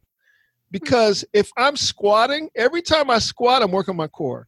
Every time I deadlift, I'm working my core. You know, Right. so I'm already doing I'm already doing core work every time. Now, when I'm trying to increase my weight, I do I do core work as a supplemental to my lifting work. So everything is about the supplement to the lifting work. But you see you see fat powerlifters all the time, extremely Mhm. strong dudes who are fat. You don't see no you don't see no abs on them. Extremely strong dudes though with extremely strong cores. You know, because you work your core every time you do a, a powerlifting type exercise. The big three: deadlift, squat, bench press. All those in some way work your core. Have you found that it's harder for women because of the structure of our body to lose like weight, or we get to a certain point where we just have to work a little harder because of our, our body makeup? No, it's not. It could be person to person is one thing. As a group, no. Okay. Losing weight is is this simple. Expel more calories than you take in in a day, and you will lose weight. It's that simple. The The problem is is is trying to figure out those calories. What calories am I taking in? What calories am I taking out? How am I expelling them? That's when it becomes a problem. But as far as like the actual losing weight, no, it's not. It depends. I mean, occasionally somebody who has a medical issue or something like that, but for the most part, no, it's just individual type thing. What kind of work are you doing? Now, your body will plateau. You'll lose and lose and lose. No, you hit a plateau. Well, that just means your body's used to it. Like Andy was saying, when you do the you do that uh those workouts, so that the first cycles of HIITs are like 30 seconds. That reason why they're bumping you up to the 45 is because they're anticipating you're on a plateau already. Once you hit a plateau, you're not going to lose anymore. You're going to maintain where you're at. So you're going to go into a maintain spot. Now, if you want to go above that, you're going to have to increase. Mike has talked to me about that before. You hit a you hit a plateau. It's like okay, well, you got to pick up your you got to pick up your cardio now. You got to add that. You either got to add more time to it, or you just got to make shorter time but way harder. You know. Also, I guess the workout starts feeling easier. So yeah, it should feel really hard yeah. every time. So you got to increase what you're doing to make it Yeah. harder. You should be giving it up pretty much in every workout when you get in there. You you should be give as much as you possibly can in every workout. Mhm. If you're doing things right, you will be increasing. But if you're on like a good on a good, let's say you're just weightlifting, you're going to be increasing your weight constantly. No weightlifter just stays on their steady weight. You're going to be increasing, even if it's just a five, 10 pounds every exercise, or every couple of weeks, you just go up 10 pounds, every couple of weeks, go up 20 pounds. Then you check, you find out what your max is. Like you start with whatever maximum weight you can lift, and then you work a percentage of that weight. Then you work up over a course of time to a new max. You should net max again, find out what your max is, and then you work new percentages. Like I had a woman who was 65 years old, Barbara. She was deadlifting. I started her deadlifting. Oh, this is over a long course of time. We started her deadlifting. She's 65. She was deadlifting about 150. When we left the gym, she was up to 235 on a one rep max on the deadlift. She's 4'11. She weighs about 120 pounds, It's all solid. Hmm. 65 years old. She was deadlifting 235 pounds when we left the gym. We just gradually took her up over the course of a, must have been over a course of a year gradually increasing her weight, gradually increasing her weight, increasing her let her rep counts, increasing her, and it didn't go like that. Some some workouts didn't go as good as others. Some we would have to step back if she would get sick. We was you have to cut back down. You go on vacation, you lose a couple of days here and there, but we're making steady progress, steady progress, steady progress. She ain't got no six pack. she, ain't, she ain't no six pack. She's strong as shit. She's strong as shit for her age and size. Boo, the gym comes to a standstill when she would lift Good. because she's a small little old lady. So the gym would come to a standstill, and people want to look at her. You know, Yeah. particularly all the young girls would come in there like, "Oh, look at, oh my God, look, look, look!" I'm like, "Yeah, She's throwing it. You know, I had an older I had an older woman who was one an older black woman who came to me. She had osteopenia, the beginning of osteoporosis, and her doctor told her you need to lift weights. And I stopped her osteopenia in, in right in its right in its tracks. She sent her back. She was like, "Yeah, it's gone." Because I had her lifting, I had her deadlifting, and she's like, "I can't do that." I was like, "Yes, you can. yes, you, yes, you, yes, you can." That's how I like to get my clients. And my clients believe me. I always tell them, "If- I say you can do it, you can do it. I know you can do it because I've seen you get up to this. You can do it. Pick it And up. then you show them video of like, here's an old lady doing it. Yeah. I can say you can do it. You can do it. You know, one a young cat, Cameron. He was one of my one of my real success stories. He came to me. He was six foot four, 165 pounds. Okay, yeah, that's very skinny. He probably had a six pack. Yes, That, yeah, that he high. came in. yeah. He came in with a six pack, very no fat. I, I've revamped his diet in uh, six months. I had him up to 195 body weight. I got him up to 195. Then his money got funny, and he had to he had to stop coming to the gym. But Mm. at that time, but he was like Mike, like like Mike. You remember when them dudes would go to the military and Mhm. they start basic weighing like 110 pounds, and they finish basic weighing 150 pounds yeah, just because this is the first time they've been eating regularly and doing something regularly. Yeah. He was like that. yeah. Well, that's probably why his money got funny. He was spending all his money on food. Like well, I was like, you got to eat more. he's going I broke. was like, eat, eat this, and I was sending him stuff down. I had him taking supplements, like, got to take this, you know, take the take these this weight gainer and stuff like that, and I got him up to a solid 195. It's like his voice got deeper. Like, we, I was like, what the fuck is? Like he had that That, growth um, spurt. that Yeah. um like when you finally get serious about like getting fit and stuff like that i mean like to the point where you're like buying supplements and stuff like that yeah, like easily when i start buying my supplements i easily spend like maybe $200 yeah, it's easy. It's Yeah. easy money like that. It's easy. yeah it's like $200 and that's and then making regular grocery store runs where you end up Yeah. going to the grocery store at least maybe a, a- two times a week or maybe i don't Yeah. know It's- well, now that uh, that vitamin aisle that you never went down. it's- Start looking at that shit. Like my What boy are all these Brian, my trainer, that kid eats about he must eat about twenty thousand calories a day, and that's a lot of calories. A lot of meat, a lot of chicken, a lot of lot of really lean beef, bison meat, shit like that. Bison is delicious. Yeah, so he's got a he had to find like a butcher shop where he could get the shit wholesale, looking for Groupon deals and shit. Yeah. shit, Starts hunting. shit like that, so he could find he could find his meat supply because he's got to eat about eight eight or nine times a day. yeah Yeah, he would take he would bring food up to gym. You see him what Brian Oh, he's eating, yeah He- Yeah. trying to keep his weight on, and he was two two thirty five, but he only had like a three percent body fat. yeah That's ridiculous. Six pack for days. six, six pack for days. Take a shirt off. You're like, yeah, you can put your shirt back on, man. I don't need to see this. Making everybody feel bad. Just filling up the room. I'm like, I'm gonna need you to put all that back. Put all them muscles back in the closet You blinded everybody. Put it where, away. where you got them out from. He take his shirt off and he goes, oh. And he's a big redhead too, so his skin's pale as fuck. I'm like, listen, come on now, come on now. yeah, I don't think you're that. I don't think you're that far off, Karen. I don't think you, the way you're working. I don't. I don't think you're that far off. And you eat relatively good. I see the shit that Rod's making for you. Y'all eat relatively good. You eat normal portions. That's another thing. You eat Yeah. normal sized portions. Yes, and No. um, we started doing more vegetarian, more like I never really realized I like chickpeas. So we started eating more like chickpeas and tofu and Yeah. stuff like that. Yeah, so you're not you're not that far off.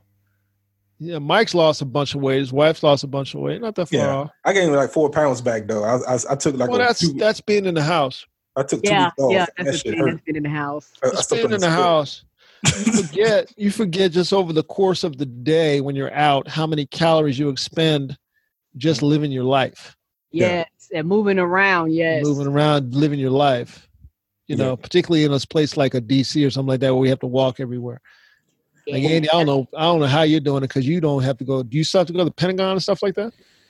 No, I haven't done that in a while. Uh, Yeah, everything's for everything's at home now. But yeah, I used to have to go out and do things and park somewhere and walk. You know, like it was, it was. I mean, it's just a lot of low level activity. Right. You know, it's just it's not like you are working out, but No, but you're throughout the expelling course of the day. That's that's why those people who work in offices have those little bicycle things under their desk, where they're pedaling Right. all day, or they're Right. walking on a treadmill or whatever. It's like just by the end of the day, there's a few hundred calories gone that you Yeah. wouldn't have burned otherwise.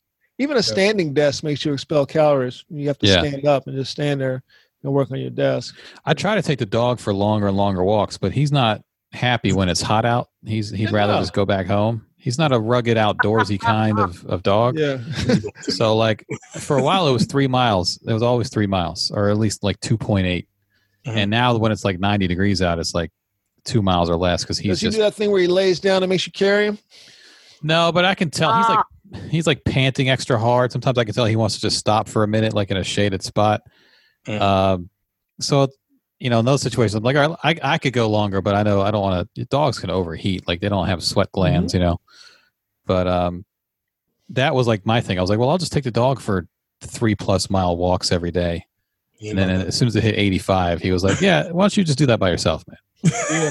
it ain't about that life. I still get up in the morning and, and run. I try to run around 10, and Mm. it's already Oh, up Oh, into the 80s. it's smoking by the end. It's. You know what's funny is like I'm like this is kicking my ass.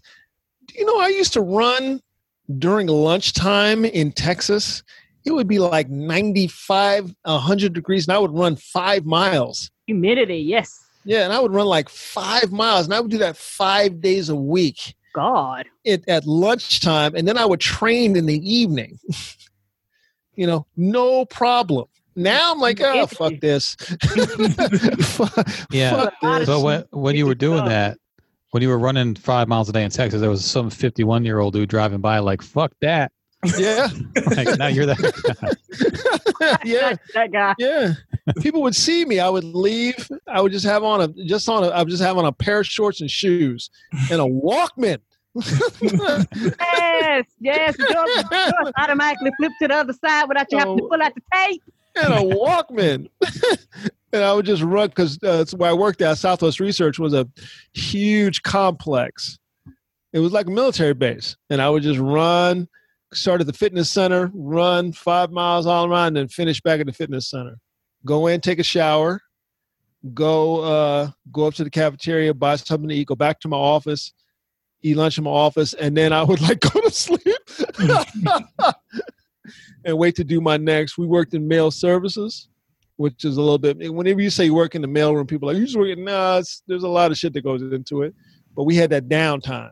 You know, we mm-hmm. would just Yeah. you waiting on the next thing because you got that little break where you're waiting on the next thing, like the afternoon and evening stuff. So you get that little moment in between.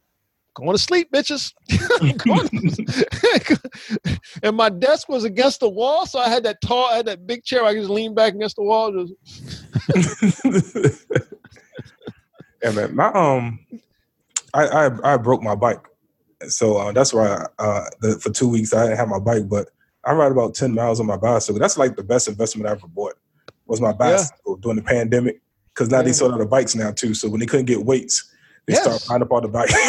yes, yes, Yeah. yes. What about them uh Patreon things? Like what's th- them things everybody was showing where you can like you um you got like a class, a digital class, and you got like a teacher and Oh, the you got, like- Peloton. Yeah. Peloton. yes. Yeah, you don't want you don't want a Peloton bike. First of all, they're like three thousand dollars. So just for the bike alone. so, you know, and I'm sure they probably make you pay monthly for the class. Just get a bike and ride outside. It'd be fine. Or get a stationary bike in the house and ride that. One of the two, you know. Which is funny because if you get a bike, some some of the bikes that I've seen that they do have left on the rack is like three thousand dollars. Yeah, But the that's why they're still on the rack. yeah, but you get some really good. You get like I paid six, I believe, for my bike, Yeah. and um, but it was like the the um, could they just upgraded the bikes. I can't think of it's a, it's a giant bike. That's what it's called. Um, so I got like the giant two because it was getting ready to come out with the giant three. So Right. I, I got that one on sale. Yeah. but I got um, my I got my daughter's bike from Target right before. Mhm.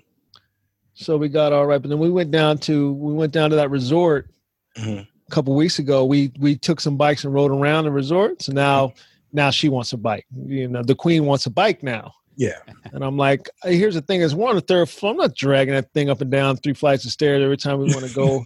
and now where we gonna put it? I'm Don't not you have a storage room down there? We don't. Our Okay. storage room is the attic. Oh, okay. So we My- got plenty of storage, but we're in that. We have an attic. When I lived in that neighborhood, our building had a storage, it was like a community storage room for the building. It was basically just for bikes because that's the only thing Yeah. you could keep in there. Oh, if we had that, you'd be in the house. You Yeah. know, I'd probably do it then. You know, it was Yeah. community storage, but we don't have that. The woman Yeah. wants a bike. Now she, now that I, I'm, me and my daughter ride a lot, uh, ride around a lot, and then she saw that and she was like, "I want one." But Yeah. the, boy can't, the boy can't ride yet. So Oh, okay. well, they have those bikes where you can put that that tandem thing on the back. that that that'd be the, that'd be for her bike. You could put the you can put Oh, he can gonna. pedal along with it. You know, they make that. Yeah, I don't know how much it is, but I know they make them. Yeah. He's um he's he's not a bike person. He's not a he's not like an outdoorsy. He's a He'll he's do it if y'all do it. he's a coder. He's a coder. He'll do it if y'all do it. You yeah, he see us and then he. I mean, cause we he, we have like a little small one, like a little with a tri- uh not a tricycle, but it has like the training wheels and stuff. So he'll Yeah. ride around with us and everything. But then he like he wants to ride with me and Deja. And me and Deja, we get on our bikes and it's over. Yeah, yeah, yeah. And he like, slow down. Then his mama like, I'll walk with you. And by that time, He's like, he's like, fuck that.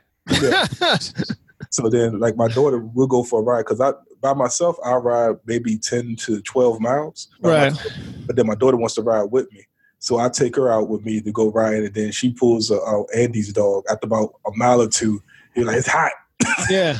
Breathe, breathing with a tongue out. it's too long. I don't think I can make it. I, I can't do it." Like, you see- breathing with a tongue out. Yeah.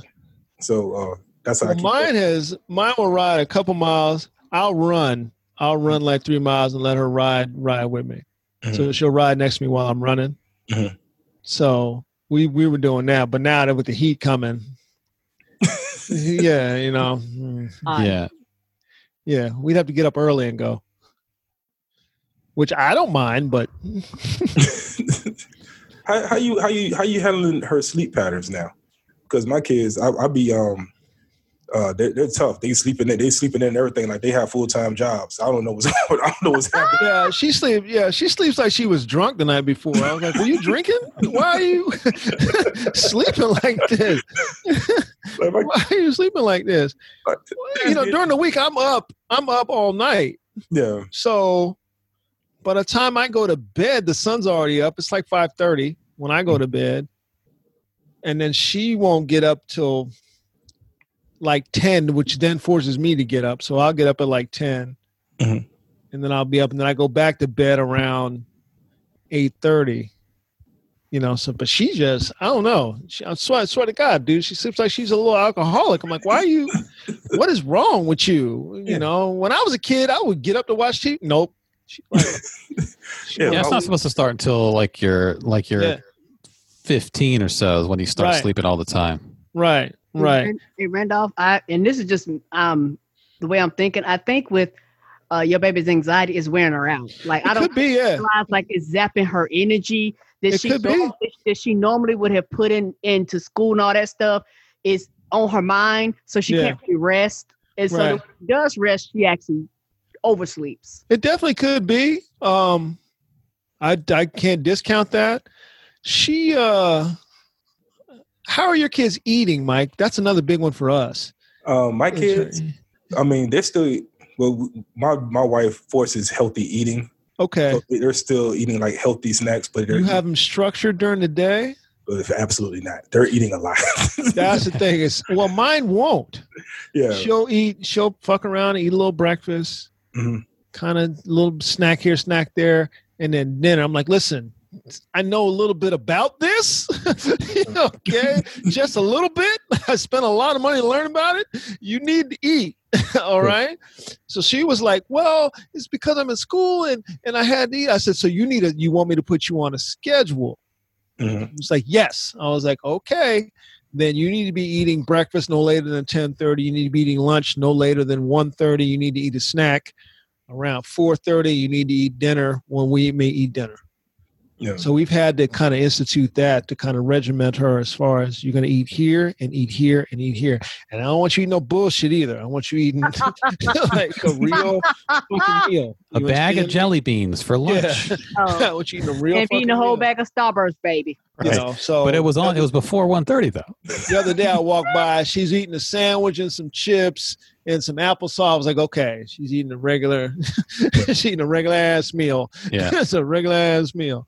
The, All right. the biggest thing is just the um, I call it the one hour of rec rec time Yeah. because it, you know, especially if my wife is busy at work doing something at work, and then I'm, I'm caught up doing something at work, then it's and then they're just running around trying to get that energy out. Yeah.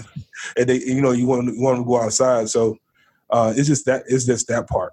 It's just trying to get them to find something that's at because if you don't, if I don't drag my son by his ankles outside, he's Ah. not going. He's not going outside. Mine won't want to go out either. You know what we're doing now is, well, I would send her out to ride her bike. Mhm. I go sit. I first uh, when she first kind of started doing it, I would kind of go with her. Mhm. Now I'm like, I'm gonna sit on this bench. You take that bike and you take your, you ride off over there, and you come back. I'll be here. You know. Mhm. Now we have bought the so the um the Stamped from the Beginning book Mhm. the Ibram Dr. In Dr. Kendi's book that I recommend to everybody, Stamped from the Beginning, the complete history of racism in this country as well as worldwide. They Mhm. made an adapted version of that for young adults. Okay. So I bought that book for her. So we've been going outside and we'll sit outside for we read a chapter. She's she's supposed to read for 30 minutes a day. That's another thing. She's supposed to read for 30 minutes a day. Mhm. S- We uh, we do a chapter. Now in her mind it's 30 minutes. It's really not. It's like it's about 40 45 minutes cuz we talk about the stuff we're reading in the chapter. So we're doing like a chapter a day. So we do that. So we'll go outside to the bench out front, one of these benches in the little white community, watch white people walk. Hey, what are you guys reading about you? White About oppression. You know, uh, Thursday we sat on the balcony. The devils, yeah, devils. I'm reading this book by Professor Griff. You know, yeah, devils. You know, we sat on the balcony. We sat on the balcony and read. I think we're supposed to read today. We might read a little bit, a little bit later. You know, read a chapter. You know, it's funny watching her read this because she's very indignant. Mhm. You know, like they, they really did it. Yes, they really did that. Why were they? Well, uh, Because Devils. slavery, baby. Because slavery. they said the Bible. I was like, yes, they said the Bible. Is that still in the Bible? Yes. Yes. What? You know, very indignant. Yeah, and then you're, you're realizing, oh, oh, there's no real young adult way to say this. yeah. No, no. What the guy did is he adapted it and put it in fun language. Okay. He calls people hater and shit like that. Like they was here, like serious haters. Like they was literally I was it's like so he writes like that. Yeah. Okay. But you can't change the material. Those know. slave masters were some serious haters. yeah.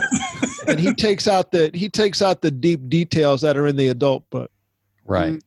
The, the details in the adult book will make you put the book down and walk away with your hands like looking up at the ceiling like jesus fucking christ you know you walk around doing that a lot I got to ride my bike for a while. sit back down and read some text me that um text me that book, um Andy. I mean uh, Randall. Stamped from the Beginning you want you talking about the young one Yeah, the young one. okay so the adult one is called Stamped from the Beginning Mhm. by ibram x kendi Okay. the young book let me look on my amazon it's probably out of stock because when this shit went down Mhm. white folks made a run on all these books Yeah, they did. They sold. They was. Cool. They was making a lot of people a lot of money. I mean, they put I a, went to when I went to um, Books a Million for the James Baldwin the first time, all but- gone. all right, next time, look, they had the African American Studies section all the way in the back of the top right hand corner. Right. And I'm like, yo, why is it all the way to the back African American Studies? The kid, the kids one is called "Stamped: Racism, Anti-Racism, and You." Okay. It's by Jason Reynolds and Ibram X Kendi. Ibram is spelled I B R A M X Kendi K E N D I. Okay. Look like that. Jason Reynolds. and it tells you uh, Jason Reynolds adapted Ibram's book. Ibram found Jason to adapt the book for him. Uh, he's the one who wrote that book, "Anti-Race: How to Be an Anti-Racist." Ibram Kendi, which is a, I have that book too. It's fantastic. Here's what Ibram Kendi will do for you as a black person. He made me look at the racisms that I carry inside myself against black people. Mhm. He made me look at my own biases and anti-blackness biases that I carry against black people. we all actually have it in us Right. right now, but a lot of people will not admit it. Oh yeah, But, but it shows its its ugly head in various different ways. right, Be it PWIs, HBCUs, like like that's one way. Be it Right. the the the the four C versus non four C. You Right. know, be it the pull your pants up, wear a suit crowd. Like it, Right. it, it and it's various different ways. Be it I'm I I I I'm a quote unquote upper Negro, so shame on you poor Negroes. You poor for a reason. And Yes. like like like it's it's something that we all have to untrain ourselves because we are all affected by white this white supremacy system Right. we have and we were all kind of raised up in it so it actually hurts everybody you have white people not knowing out of them not knowing and because Mhm. of their how can I say it over there not wanting to feel bad they don't teach the white kids right. and then not teaching the white kids they don't teach the black kids so you have this generation of children just not knowing hmm Yeah, my own anti-blackness, and he he opens up the book "How to Be an Anti-Racist," talking about his his anti-blackness that he learned, and it took him years to unlearn and realize. And he, you know, where he really kind of got it. He went to FAMU down in uh, Florida. He went to, and he started his that kind of started his trip down in there, and then he went to Temple in in Philly and and and majored in African. He wasn't going to major in African American studies, and he was like, "Yeah, I guess I think I am going to major in African American studies," you know. And uh, he learned about intersexuality, intersection, intersectionality. I always fuck that word up by working with just dope black women who were who were knew more than him about anti-blackness, knew more than him, and he learned from them. And and uh, the takeaway phrase from that book that I really take away is, and this one comes out of stamped is, the only thing that's wrong with black people is that we think there's something wrong with black people. Right. So right right That's the takeaway phrase I took from the book. The only thing that's wrong with black people is that we think there's something wrong with black people. That's right the only be- thing. because there's nothing wrong with us because the thing Nope. is we are taught that we're less than white people are taught that we're less than so everybody kind of internalized that there's a less than but there's no such thing as we're all actually equal but Yeah. for some reason this less than actually helps society function yeah, and it really just helps white supremacy even but we don't understand that if you really get Right. down to it and a lot of that is because of slavery you know that's the topic of the day and Yeah. I, I i think that because i went to hbcu and Mm-hmm. i think that for me it was the best experience in the world for me personally to go to a hbcu and everybody's black and everybody looks like you because in my experience there's no excuses and, and I'm not knocking people who went to PWIs, but there's no excuses. If you don't do well, you don't do well because you're not doing well. It has Yeah. nothing to do with the color of your skin because everybody looks like you, my nigga. Like, so you Yeah. can't come in here think you extra special or none of that shit because yeah. we are all the same. Like, like from my experience, like we are all quote unquote the same. also that gives you a four year of four years of everybody is the same and you don't have to you, you're four years underneath out from underneath the, the umbrella of that. So that's four years where you can flourish. I didn't get to go to an hbcu um, i oftentimes wonder how much different my life would have been if i had. I've, I've lately i've and i say oftentimes lately i've thought about that. You know would i do i want Ava to go to an hbcu would i wanted to go to howard? Absolutely. If she uh yeah absolutely. But my kid is the kind of kid at least right now who can get along with anybody. Hmm. but i would like her to go to an hbcu i'd like her to go to howard. You know so she could carry howard with her. Does that make sense? I mean you see we all know people from howard. They some they some hey you just just go into an establishment and shout out hu and watch what happens Yeah, they won't shut up share- about it. yeah they, they're gonna let you know that's where they're Yeah. from. And and, they have a they have a click about them that i'd like for her to have and, and it's you a special type of thing. But the thing is, even if you go to PWIs, all the black people find each other. That's what people yes, realize. yes. Just because you at a PWI don't mean that the Yeah. black people don't know each other. Like they have student unions. You you you'll Yeah, find, you'll find each people. other Yeah. Um, I think uh for me, uh the oh, put like this. I feel how can I say this? My husband challenged me to learn more about the history. There are some things that I just knew, but but it it wasn't concrete. You know, you know things out of life experience, but you go when you go back and read the history of, it, you go, oh, these are the connections, and this is why these things are still happening to today, and this is you know the things that I need to do to better educate myself because it's not about us; it's about the next generation because they they're going to have to deal with the consequences that are that, that, that, that are happening right now. Not us. We're going to be dead and gone. Yeah, yeah. You know, so I think uh, you should might want to start thinking about those things for you. I never thought about. it. I don't think my parents ever thought about it. Mhm. So now I think about it for. I think about it for Ava. Yeah. You know, I often think about if I got a choice between sending her. I'm. I would never send her to a private school, even if I could afford it. Mhm. Which my in-laws would probably would probably pay for it if I wanted to go to a private school. I wouldn't do that to her, because if I send her to a private school, it's going to be majority white, and um, I don't want her to have to assimilate Yeah. Because they call they call integration, but it's not integration; it's assimilation. You can come here, just be like us. I don't want that for her. I want her to be in a place where she can be whatever the fuck she wants to be, whatever she's going to be. I want her to be in a place that that allows her to do that. So if that means I have to send her to a public school that has, let's say, I don't know, lesser academics, but there are more people there that that look like at America I want her to live in, Mhm. then I want her to go to that. Karen, did you freeze again? No. Okay, you just sitting there. Because you were frozen in that position before.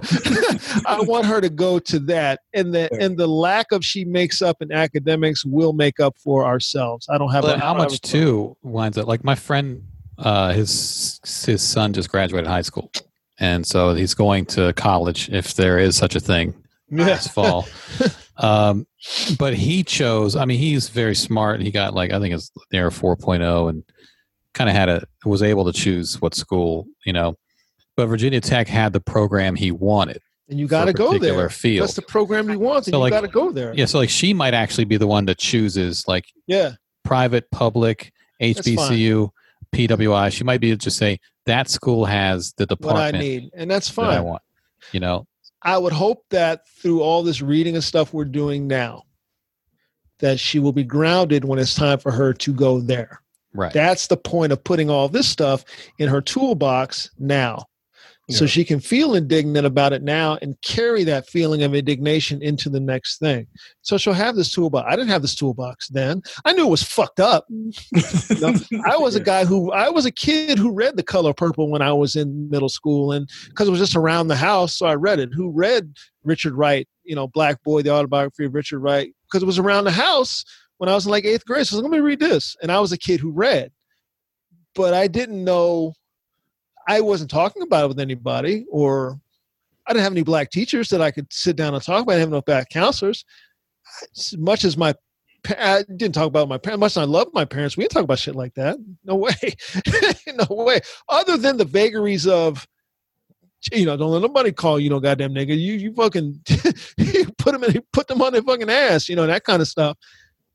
And just you knew racism was around you. Mhm. Right. You knew you knew it could touch you in a in a negative way, but you didn't know anything about the whys and the wherefores of it. And you also knew that you had to be you had to be better. You had to dress a certain way, walk a certain way, talk a certain way. Um, you couldn't name your children certain stuff, all that kind of shit. All that was being drilled into you by the elders above you who believed in respectability politics. Yeah, and also I think for me, as wild as this may sound, it wasn't until I got in the last couple of years being on social media and Twitter and just seeing everybody's black experience, I did not realize how privileged my life was in being black. And the reason why I say this, Randolph, is because I never had my blackness questioned. I'm black, and and I so I didn't have to deal with, am I black? Am I white? I didn't have to deal with Mhm. white people accepting me and having to deal with black people because of their hurt and pain rejecting me before I reject them. Like, like, like as I got older, I was like, oh, this is why people are having these over hurt and pain Mhm. from other black people. Like I didn't have to deal with that. So I realized, oh, this is a privilege for me to be comfortable in my blackness Mhm. and not have to question who I not trying to funny who I am in my relationship with blackness. It's also learning what blackness is. Correct. and what it's not. it's whatever uh, your experience is, baby. I tell right. people, whatever your experience is, I don't care you are black and you like heavy metal and rock and roll. You will- your your experience Right. is black as shit. and It don't matter what you like. Yeah, and there's things that I did that that are fucked up, and I think about it and I'm like, Jesus Christ, I shouldn't have done nothing even, even close to that. I did fucked up shit to black people, and I've had fucked up shit done to me. I was a guy who whose blackness was questioned because I I read a lot or I spoke proper, you Yeah. know. Um, but I was also a guy who would clown the black kid who listened to rock music, even though I listened to rock music you know what I mean? But I did, but I, I had a very eclectic music that I listened to. But I knew rock songs, but I was a guy who would there was always one black full on rocker kid, you hmm know, and we would we would clown them. And then Living Colour came and we were like, oh, Mhm. because we didn't know nothing about Jimi Hendrix. I don't know how we didn't know that, but we didn't know nothing about Jimi Hendrix. But then Living Colour came, we were like, oh, wait a minute. Uh there's there's there's black people who do this and we like this too wait a minute you know so they were they were big as far as opening my eyes as to black people do other stuff other than r&b and hip-hop and jazz and the blues we also do rock and roll you know Yeah. and and and unlearning unlearning little bits of things along the way as far as that. But it still took me jesus christ years to start to let go of um, respectability to start to let go of the way people wear their hair names Yeah. tattoos. It's it's took me a year it's still working on it It's- an ongoing thing i'm still working on it it's it's a process because now since I'm older and I've kind of embraced my blackness, I don't know what it is about after you turn 40, you get the fuck it gene. Where you go, I don't care what y'all got to say. Because Yeah. a lot of my family, they look at me like I'm the oddball white person. Because I was like, yes, I eat oysters. Yes, I eat sushi. Right. You know, yes, I do Right. caviar. You know, and I know Right. I, I sound kind of bougie to y'all, but I have to tell them I'm tired of chicken, fish, hot dogs, and hamburgers. Everything you Right. eat, you ain't got to know how to pronounce. Right, right. You know, it's it took me years to years, years, and a lot of big, a lot of for me it was Ferguson.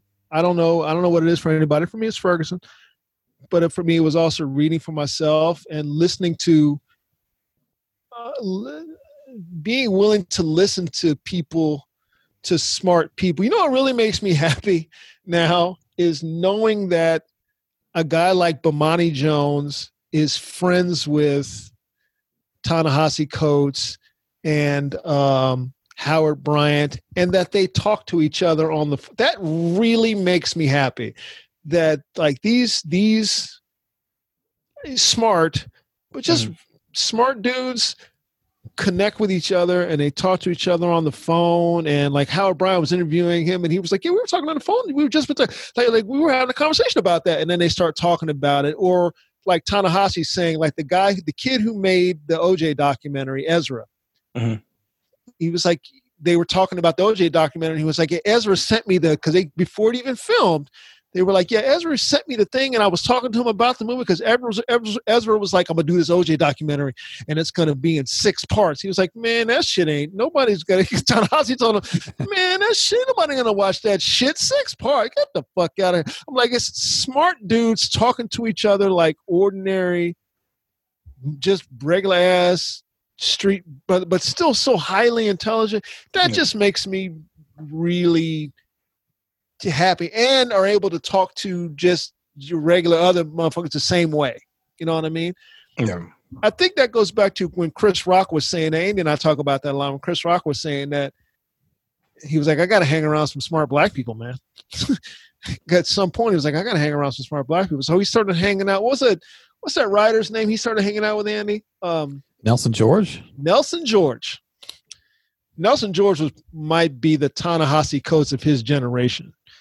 Nelson was a, a a culture writer. He wrote about culture and he wrote about music. Nelson George. He also wrote Poetic Justice. Didn't he write Poetic Justice? I don't know. I I don't. I think he wrote Poetic Justice. I'll pull up the Google I machine. think he might have Nelson George I checked him at the Javits Center once when we for were camping sure on that. Yeah, in New York. I was like, oh, I know your name. I was like, yeah, I'm gonna, I'm in the I'm Nelson George. I was like, yeah, yeah, yeah, I got you. and he met Nelson George, and Nelson George opened up a world of of just smart. I'm doing air quotes smart black people that he could carry a conversation. Here's the thing about Chris: is Chris didn't think he was smart. Like, no, you're very smart. you're you're very smart. You're not. You're not. You're very smart. You just have a different type of. Not even a different type of. You just didn't want. You left school at tenth grade, but that don't make you not He didn't have people telling him he was smart. right.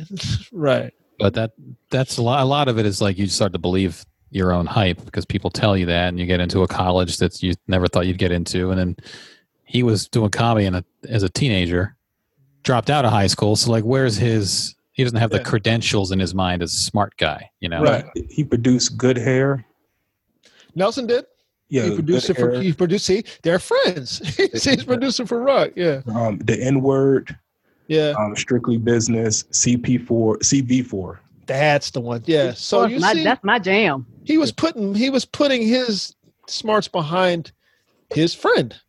You know, good hair CB4, Yeah, strictly business. I love that movie. It's such a simple, Yeah. fun movie. Halle Berry. Young Halle Berry, yeah. Yeah, Tommy Davidson, Yeah. uh, that brother who's now a Trump dude. it's, always, it's always the it's always the, the Yeah. C list African American actor. you can just point them out. yeah. Yeah, it really makes me happy knowing that the, knowing that all those guys are friends and that they all talk amongst themselves. Yeah. also um it also really made me helps me def i don't want to say define my marriage i don't think that's the right term define my marriage i don't think is the right term i think not make it okay to be married to a white woman no not i've never felt like i had to explain why i was married how I was married to a white woman. I've had a lot of people ask me that. How can I, talking about the things that I talk about, be married to a white woman? I said, well, Devil. it's pretty. Yeah, devils. Sheryl Underwood. Sheryl Underwood asked me, "Why am I married to a gray girl?" I never even heard that one. That's new to me. Uh, it's because I'm an anti-racist. That's why. If you're an anti-racist, you don't believe that any one group is any better nor worse than the other. That's why. I was always raised with that in mind. Even though we grew up in racism, my parents always put that in and said, "No one's better than you, and you're not better than anybody else." But still, watch out for these white motherfuckers. There was still there was still this dichotomy. You know, But, still watch, but, but, watch but- out for these white motherfuckers, you know. But I never, I never really dated white women because I was living in Texas. It's too much of a hassle. And I didn't want to fucking Yeah. deal with it. Dated a lot of black girls, a lot of Mexican girls because it was San Antonio, Texas. But uh, it's too much of a hassle, you know. But my wife grew up on the border, immersed in the Mexican culture. So that's probably a big, a big thing. It's not quite the same. Like I've, I've had friends who are Latino meet her, Mhm. and they're like, "Is she Latino?" I'm like, "No, she's not. she's not. she's not Latino." Are you sure? I'm like, yeah, I'm she's a devil. positive. Uh, she's not Latina. Another thing I tell, and I tell young brothers this, or even black women getting involved with a uh, black women getting involved with a white man. If the person that you're with is making you sacrifice your blackness, you don't want to be with them. no, you don't. You, you That's don't. that's the big one. Is if you have to sacrifice your blackness for this person, or if you're trying to dial that. Chris Chris does a great joke about that because he was talking to me. It's on his. It's on Chris's CD. Chris Lambert. That joke about but that was me. He was talking to Ordering the chicken. ordering the Yeah. chicken. Yeah, we were talking about it one day. you know, like, no, don't don't dial your blackness down for anybody. Don't dial your. If you have to give up your blackness for some reason, you no, no, no. But there's there are also black people that you have to give up your blackness for. Levels of your blackness. No, no. yeah, we, we we can't we can't uh kick it as far as I'm concerned. I tell people I was like, if somebody loves you, they need to love your people. I don't care who Right. they are. Like if they love Right. you, they your your people. You don't come without your people, which Right. means the struggles and everything else that my people go through. We got to deal with this now, and Right. it's one of those things where growing up, I never dated a white dude. That's because a white white people never approached me. Yeah, I mean, yeah, see, it's, so it's an opportunity me, thing. Yeah, Yeah. It's, it's not that I would have said no. It's just none never approached me. Right. And so since no, you know, I'm from the South, I, you know, it was one of those things where I was very aggressive on going out and reaching white men. So as Mhm. far as I was concerned, I was like, okay, cool. Like I didn't have a problem with that at all. And and it wasn't out of I don't date white men. I was like, okay, it is what it is. right. My Right. dad um, scared me straight when it came to white women at a very young age. He was just like, um, "Don't mess with white women because they say that you raped them, and they will kill you and cut your dick off." I was Well, like, here's the thing. Well, here's the thing. Hey, they kill you first though, because yeah, then kill you first, then cut your ah. dick off. Cut I your hope they kill off you then first. you should be dead first. That was my granddad. I was five years old when he told me that, and I and it just stuck with me. okay, but but let's break that down. Why Yeah. would your granddad tell you that? Because your granddad saw that happen Yeah, more than once, and in his mind, he was loving you and protecting you from that. yeah, Okay. And that's that's not that long ago in the grand scheme of things. If it's your granddad, that's not that long. That's less than hundred years. yeah. That's probably You know? that's for him. Probably at that age, he was probably about what, fifteen years, ten years. yeah, it's not that long ago, you know. Yeah. So it's it's not that far fetched for him to for him to tell you that like don't ever mess with a white girl, never, because you get your dick cut off. yeah. Yeah. Let me ask you a question. Do you do you like having a dick? Yeah, yeah. Let's start start there. off If you don't want to, if you don't mind. yeah, It's not that far. I think about that with my dad. My dad grew up in a segregated society, Mhm. and so did my father-in-law. So how did it affect both of them? Right. How did it affect them? yeah, You know what? What was the impacts? yeah. on them. I know what had impact ones on my dad. you know, you know, like- we have. Go ahead. No, no, I was about to say even like now, like he he called me up when that whole Karen incident happened hmm with the uh, the Cooper. The Yeah, he called. Yeah. he called me and said, "See, see, I told you." I told you. he couldn't wait. He's Like, I tried to tell you. Look, I look at the news. I know I know what I'm talking about here, boy. how'd y'all feel? Let's let's bring this one home. Let's bring this home on this. How'd y'all feel about Henry Cooper not uh, testifying? it it didn't bother me because it didn't happen to me. Mm-hmm. Um, I, I understand the way people feel, but you're a lot of people are projecting out of their own anger and rage. It ain't mm-hmm. him; it's the white person did you wrong, and because they did you wrong, you want her to suffer because of something that indirectly may have happened to you. So a lot of the anger is projecting because her going to jail or not going to jail will not change the systematic problem of mm-hmm. racism. That's not going to change. That that requires more work. So because it requires more work it's easier for people to get angry at individual targets than to try to fix the system itself. Um and so for me it's whatever he chooses to do. You know if he chooses to testify cool. If he chooses not to testify i'm like i'm fine either way because i'm not the one that has to deal with the the consequences of him testifying and the consequences of him not testifying. I'm not the one that has to deal with the harassment and all this other stuff that goes along with the, whatever decisions he has to make. Because it's real easy for us to tell other people what to do when we don't have to deal with the consequences of the repercussions of the backlash of that. Because truth be told, everything that happened was against his will. His sister put out that video, not him. He didn't want the video out there in the mm-hmm. first place. So everything that's happened has all been against his will. And everybody is disregarding what he said. But we the same people that talk about we should have rights and freedoms. Rights and freedoms is, is deciding that I don't want to press charges. That's also a right and freedom too. People forget that. Just because you're mad and you're angry and you're upset and you're bitter and you're hurt, it does not mean that all of a sudden I got to be your freedom fighter because you're mad. What you think, Mike? Um, I don't have a really. I don't have an opinion either way. I just kind of feel like, um, if he did testify, it would kind of put the, the, uh, what's the right word I'm looking for? It would kind of set the precedent because you see so many false calls so many times. You know, people crying, saying that, "Oh, I'm about to be attacked." Like it's a weapon. When a white woman calls the police, it's another weapon. It's, it may not be a gun, but if you call the police on me, uh, you know, it could go south really fast. And you know what you're doing when you start crying and stuff like that. But for me, him not testifying pretty much lets her off the hook. for me. Yeah. But at the same time, like Karen said, it's his choice. I, if it was me, oh, I'll be at the court and I would take all of the all the harassment just for the simple fact because if I if if because sometimes you got to show you got to show that there's a consequence for you can't weaponize this. It's a consequence, you know. And in my and I don't have an opinion because it's his, but at the same time, I just feel like he should testify because they need to know you can't just call the cops as a as, as a weapon. You know, you know what you're doing.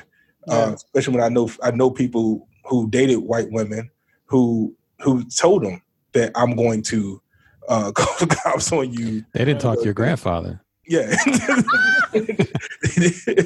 so you know, knowing all of that is like, yo, you should you, you should probably just do it, just see it all the way through because it needs to be taken. That weapon needs to be taken off the shelf. Yeah. Andy, what you think? Um, It doesn't matter what you think. Because you're white. old old Yeah. school. speaking as a devil, Good uh, question. I feel like, I mean, I've always been a live and let live kind of guy. People should be able to do whatever they want, and not every fight is suited for every person. Uh, this guy is clearly a thoughtful guy, an educated guy. He's not. It's not something. It's probably not a decision he came to lightly. He probably thought about this. Um, I think for a lot of people, though, the the issue is that there's so much riding on this one case. A lot of the people observing really want her to get uh, you know found guilty and dragged through court because it's emblematic of a much bigger thing. You know it's it's like okay this will this will be a symbol. This will represent something more. Uh, and the reason there's so much riding on it is because it never gets to this point where a woman goes to court and is found guilty of a crime of false police report uh, for threatening a black person with sicking the police on him so that's something that needs to happen or at least needs people need to feel like it does happen enough to where this one case doesn't mean so much you know and there's history is full of one little case that means a lot more uh you know the the loving case The of Loving an case. interracial marriage you know it. they weren't necessarily cut out for that fight and they decided to go ahead and fight it. You know they had stress and i'm sure they at times were like let's just not make this our fight. Um throughout history you can you, there's tons of examples of just a little thing that became a big thing. And so maybe for him it's just it's not his fight and he just feels like i i wouldn't be the person this this case isn't the one. You know the, wait for the next one to come along or whatever. Mm. um, but a lot of people who get into those fights get into them reluctantly, you know, and they, they become a, sy- symbolic of a bigger thing. Uh, they start a whole new movement. Uh, and people who are dragged into those fights symbolically or uh, reluctantly, rather, sometimes have to pay a price. You know, they pay a pretty big price sometimes. Like they don't get to reap the benefits of the fight that they helped win. And so for him, maybe it's just not the price is too high for whatever reason. Maybe his personality is not cut out for it. Um, maybe he just doesn't want people digging into his past because that'll happen. You know, people will dig up some shit about him, and he just seems to be a fairly private person. Uh, so maybe just one of those things where the pitch is coming right down the middle, and you decide not to swing uh, because you just don't feel right about it. And so I, I I can't begrudge him for that, but at some point there's going to be a small case that becomes the symbol for this whole Yeah. problem, and it's it, it's maybe sooner rather than later, just not in this case, you know. I agree with everybody, including him. But I also feel that, listen, there has to be a consequence. Mm-hmm. That's the thing. There has to be a consequence for this. Mm-hmm. There has to be, or it's not going to stop. Yeah. If there's no consequence, it's not going to stop. It's going to keep happening, and someone's going to get killed. There's going to be another hashtag. Somebody's going to somebody's going to and killed. It's not out of the question. We know it's not out of the question. We know someone's going to get beat down. We know some. At the minimum, you're going. Someone's going to have to give up time out of their day, and that's the minimum. Being nice. Someone's just going to to give up time that they shouldn't have to give up. You know, Yeah. they're either going to get beat. They're going to get killed. If if he doesn't have to testify in order to make that happen, fine. I was I asked JL on Twitter. JL doesn't think that he'd have to be there because it's on videotape. It doesn't really matter. We see her doing it. So they got her. They don't really have to do anything. But if he should have to, That's what I would have to tell him. and say, listen, this is not. At some point, it stops being about you. It's not even about black people. And now we're talking about just the greater good of society. That there mm. has to be a consequence. I'm not saying she should go to jail, but I am saying that it should be like every crime has like a sliding thing. Okay, so maybe she does some community service now, or maybe she does uh, maybe she they send her you know go clean up the shit the dog shit in this park around where these birds are at. Go do that for for fucking three four uh, uh, uh, two months of weekends. Do that shit you know put your little yellow vest on and do a little shame walk out there and clean i don't know. And, and then if if if you should call somebody and that person should get taken down to jail well then your consequence is going to be greater and you better hope they don't end up dead behind your little false call because your ass is going to jail. okay, hmm. you know, and that kind of thing. There has to be some sort of consequence. And if And a this lot is of the case things- that sets the precedent, then this is the case that sets the precedent. a lot of the things start like a lot of Supreme Court rulings are start with this one little case that makes its way all the way up and becomes Right. law of the land for the next hundred years. Now Roe versus Wade, you know, it's not like it's like one case desegregation. Let's take this six-year-old girl and march her into this this black girl, march her into a white school to, as a flashpoint for a bigger thing. Mhm. And a lot of almost all these things start with one little case that Right. could be inconsequential. In fact, even if he went and testified, this could wind up being inconsequential uh, in the in the grand scheme. But it's sometimes it's not. Sometimes it makes a gigantic difference. It's just a matter of what he wants to put up with, I guess. And you know, maybe he's already put up with a bunch of threats. He probably has. Maybe he's maybe he means it. Maybe he's like, I don't want her to be punished anymore. She's lost everything. And I'm like, it's to me, it's not about y'all anymore. Yeah, Right. It's not being about y'all. it's it's it's it's like uh, Rosa Parks. You know, Yeah. the moment chose her. She was tired and she just didn't feel like getting. the moment chose her. You know, Yeah, ima- yeah. imagine if she's you know and she t- turned the other cheek, then it'd be like it, it- we wouldn't have that the uh you know the um the bus the bus sit-ins and stuff like that. So I mean, at this point, the moment has chosen. And Yeah. I, I disagree. I believe that her ass should go to jail because that's a Yeah. I mean, that's fine. I'm Yeah. I'm not opposed to that. Yeah, and, and I'm and I'm not opposed to that either. I don't want people No. to think that I am opposed to her being punished and not. Yeah, punished. not- yeah, The thing is, yes, there should be a form of punishment, yeah. but just because a crime happened to me does not mean that I am obligated to actually follow whatever the law of the land is. If the if the court decides to press this without him because he's opted not to do this, it, like if he chooses not to do it and she get punished and she go to jail and it sets precedent, I'm fine with that. Like I, I don't have a problem with with with that process at all. I do think that something needs to quote unquote happen Mhm. to her, but I also think the freedom of him being able to express himself Mhm. is is i- is is my fight against people just just raining Right. down on him and feeling like if you don't do this, you're letting blackness down and like like like like like that. That's what my pushback towards all these external people who didn't this didn't happen to them. yeah. Right, right. I don't know if it's about a.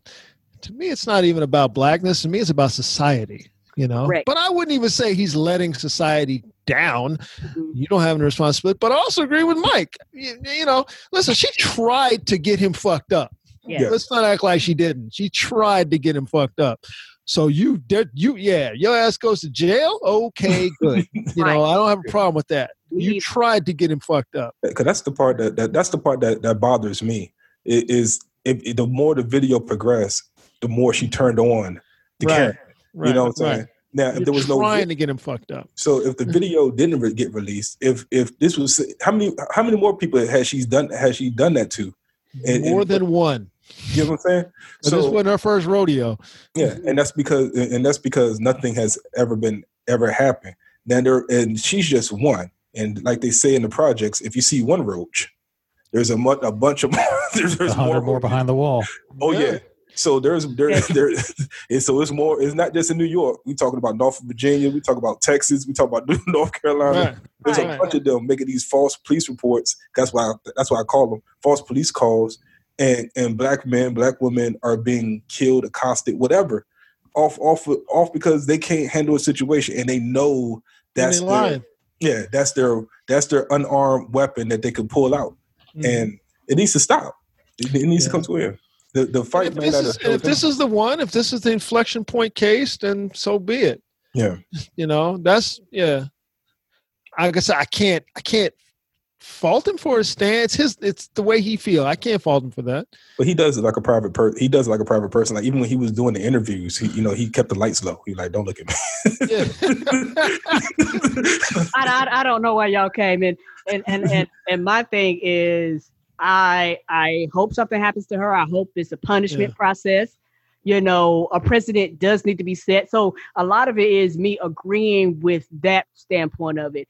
It's it's almost like um for domestic violence. You know, sometimes something happened in court, be like, well, well, we don't give a fuck what the victim got to say. We're going to go ahead and go this direction. Yeah. I I like, I'm fine with that too. I'm fine with them saying, we don't care if you want to participate or not, but we're going to go on with this, and whatever happens to her just happens to her. Yeah.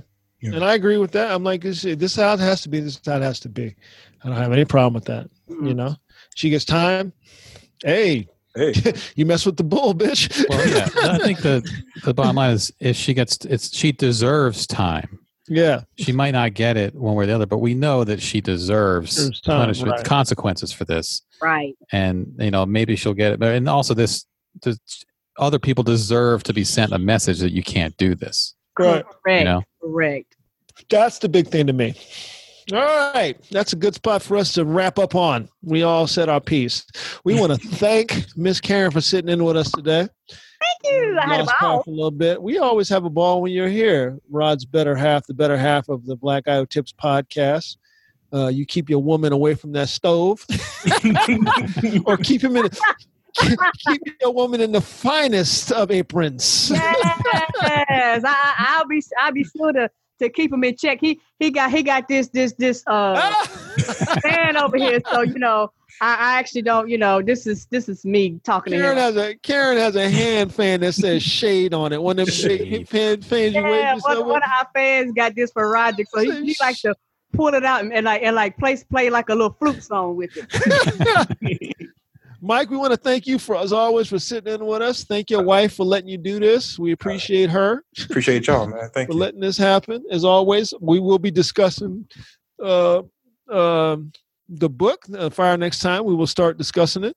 Um, uh, yeah, I got it. Same thing. Same thing. I got it. So we will be discussing it. Andy, uh, Andy's ready for the for the air fryer life. We'll be discussing that. yeah, I don't read except uh, instruction manuals on electronic devices. but uh, yeah, I'm I'm two for two on the air fryer. I got to try out some new Yeah. things, but I've used it twice. Yeah, it's about time for me to break it back out again. So I'm thinking about it right now. All right, y'all. Listen, we had a great time with y'all. We want to thank y'all as always for coming in, and we're gonna file out. Karen, you're saying the last one. Okay. Going last. All right, here we go.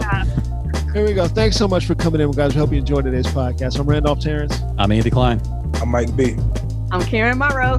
Hey, and we are three guys on, plus one lovely lady tonight. Yes, we I'm are out.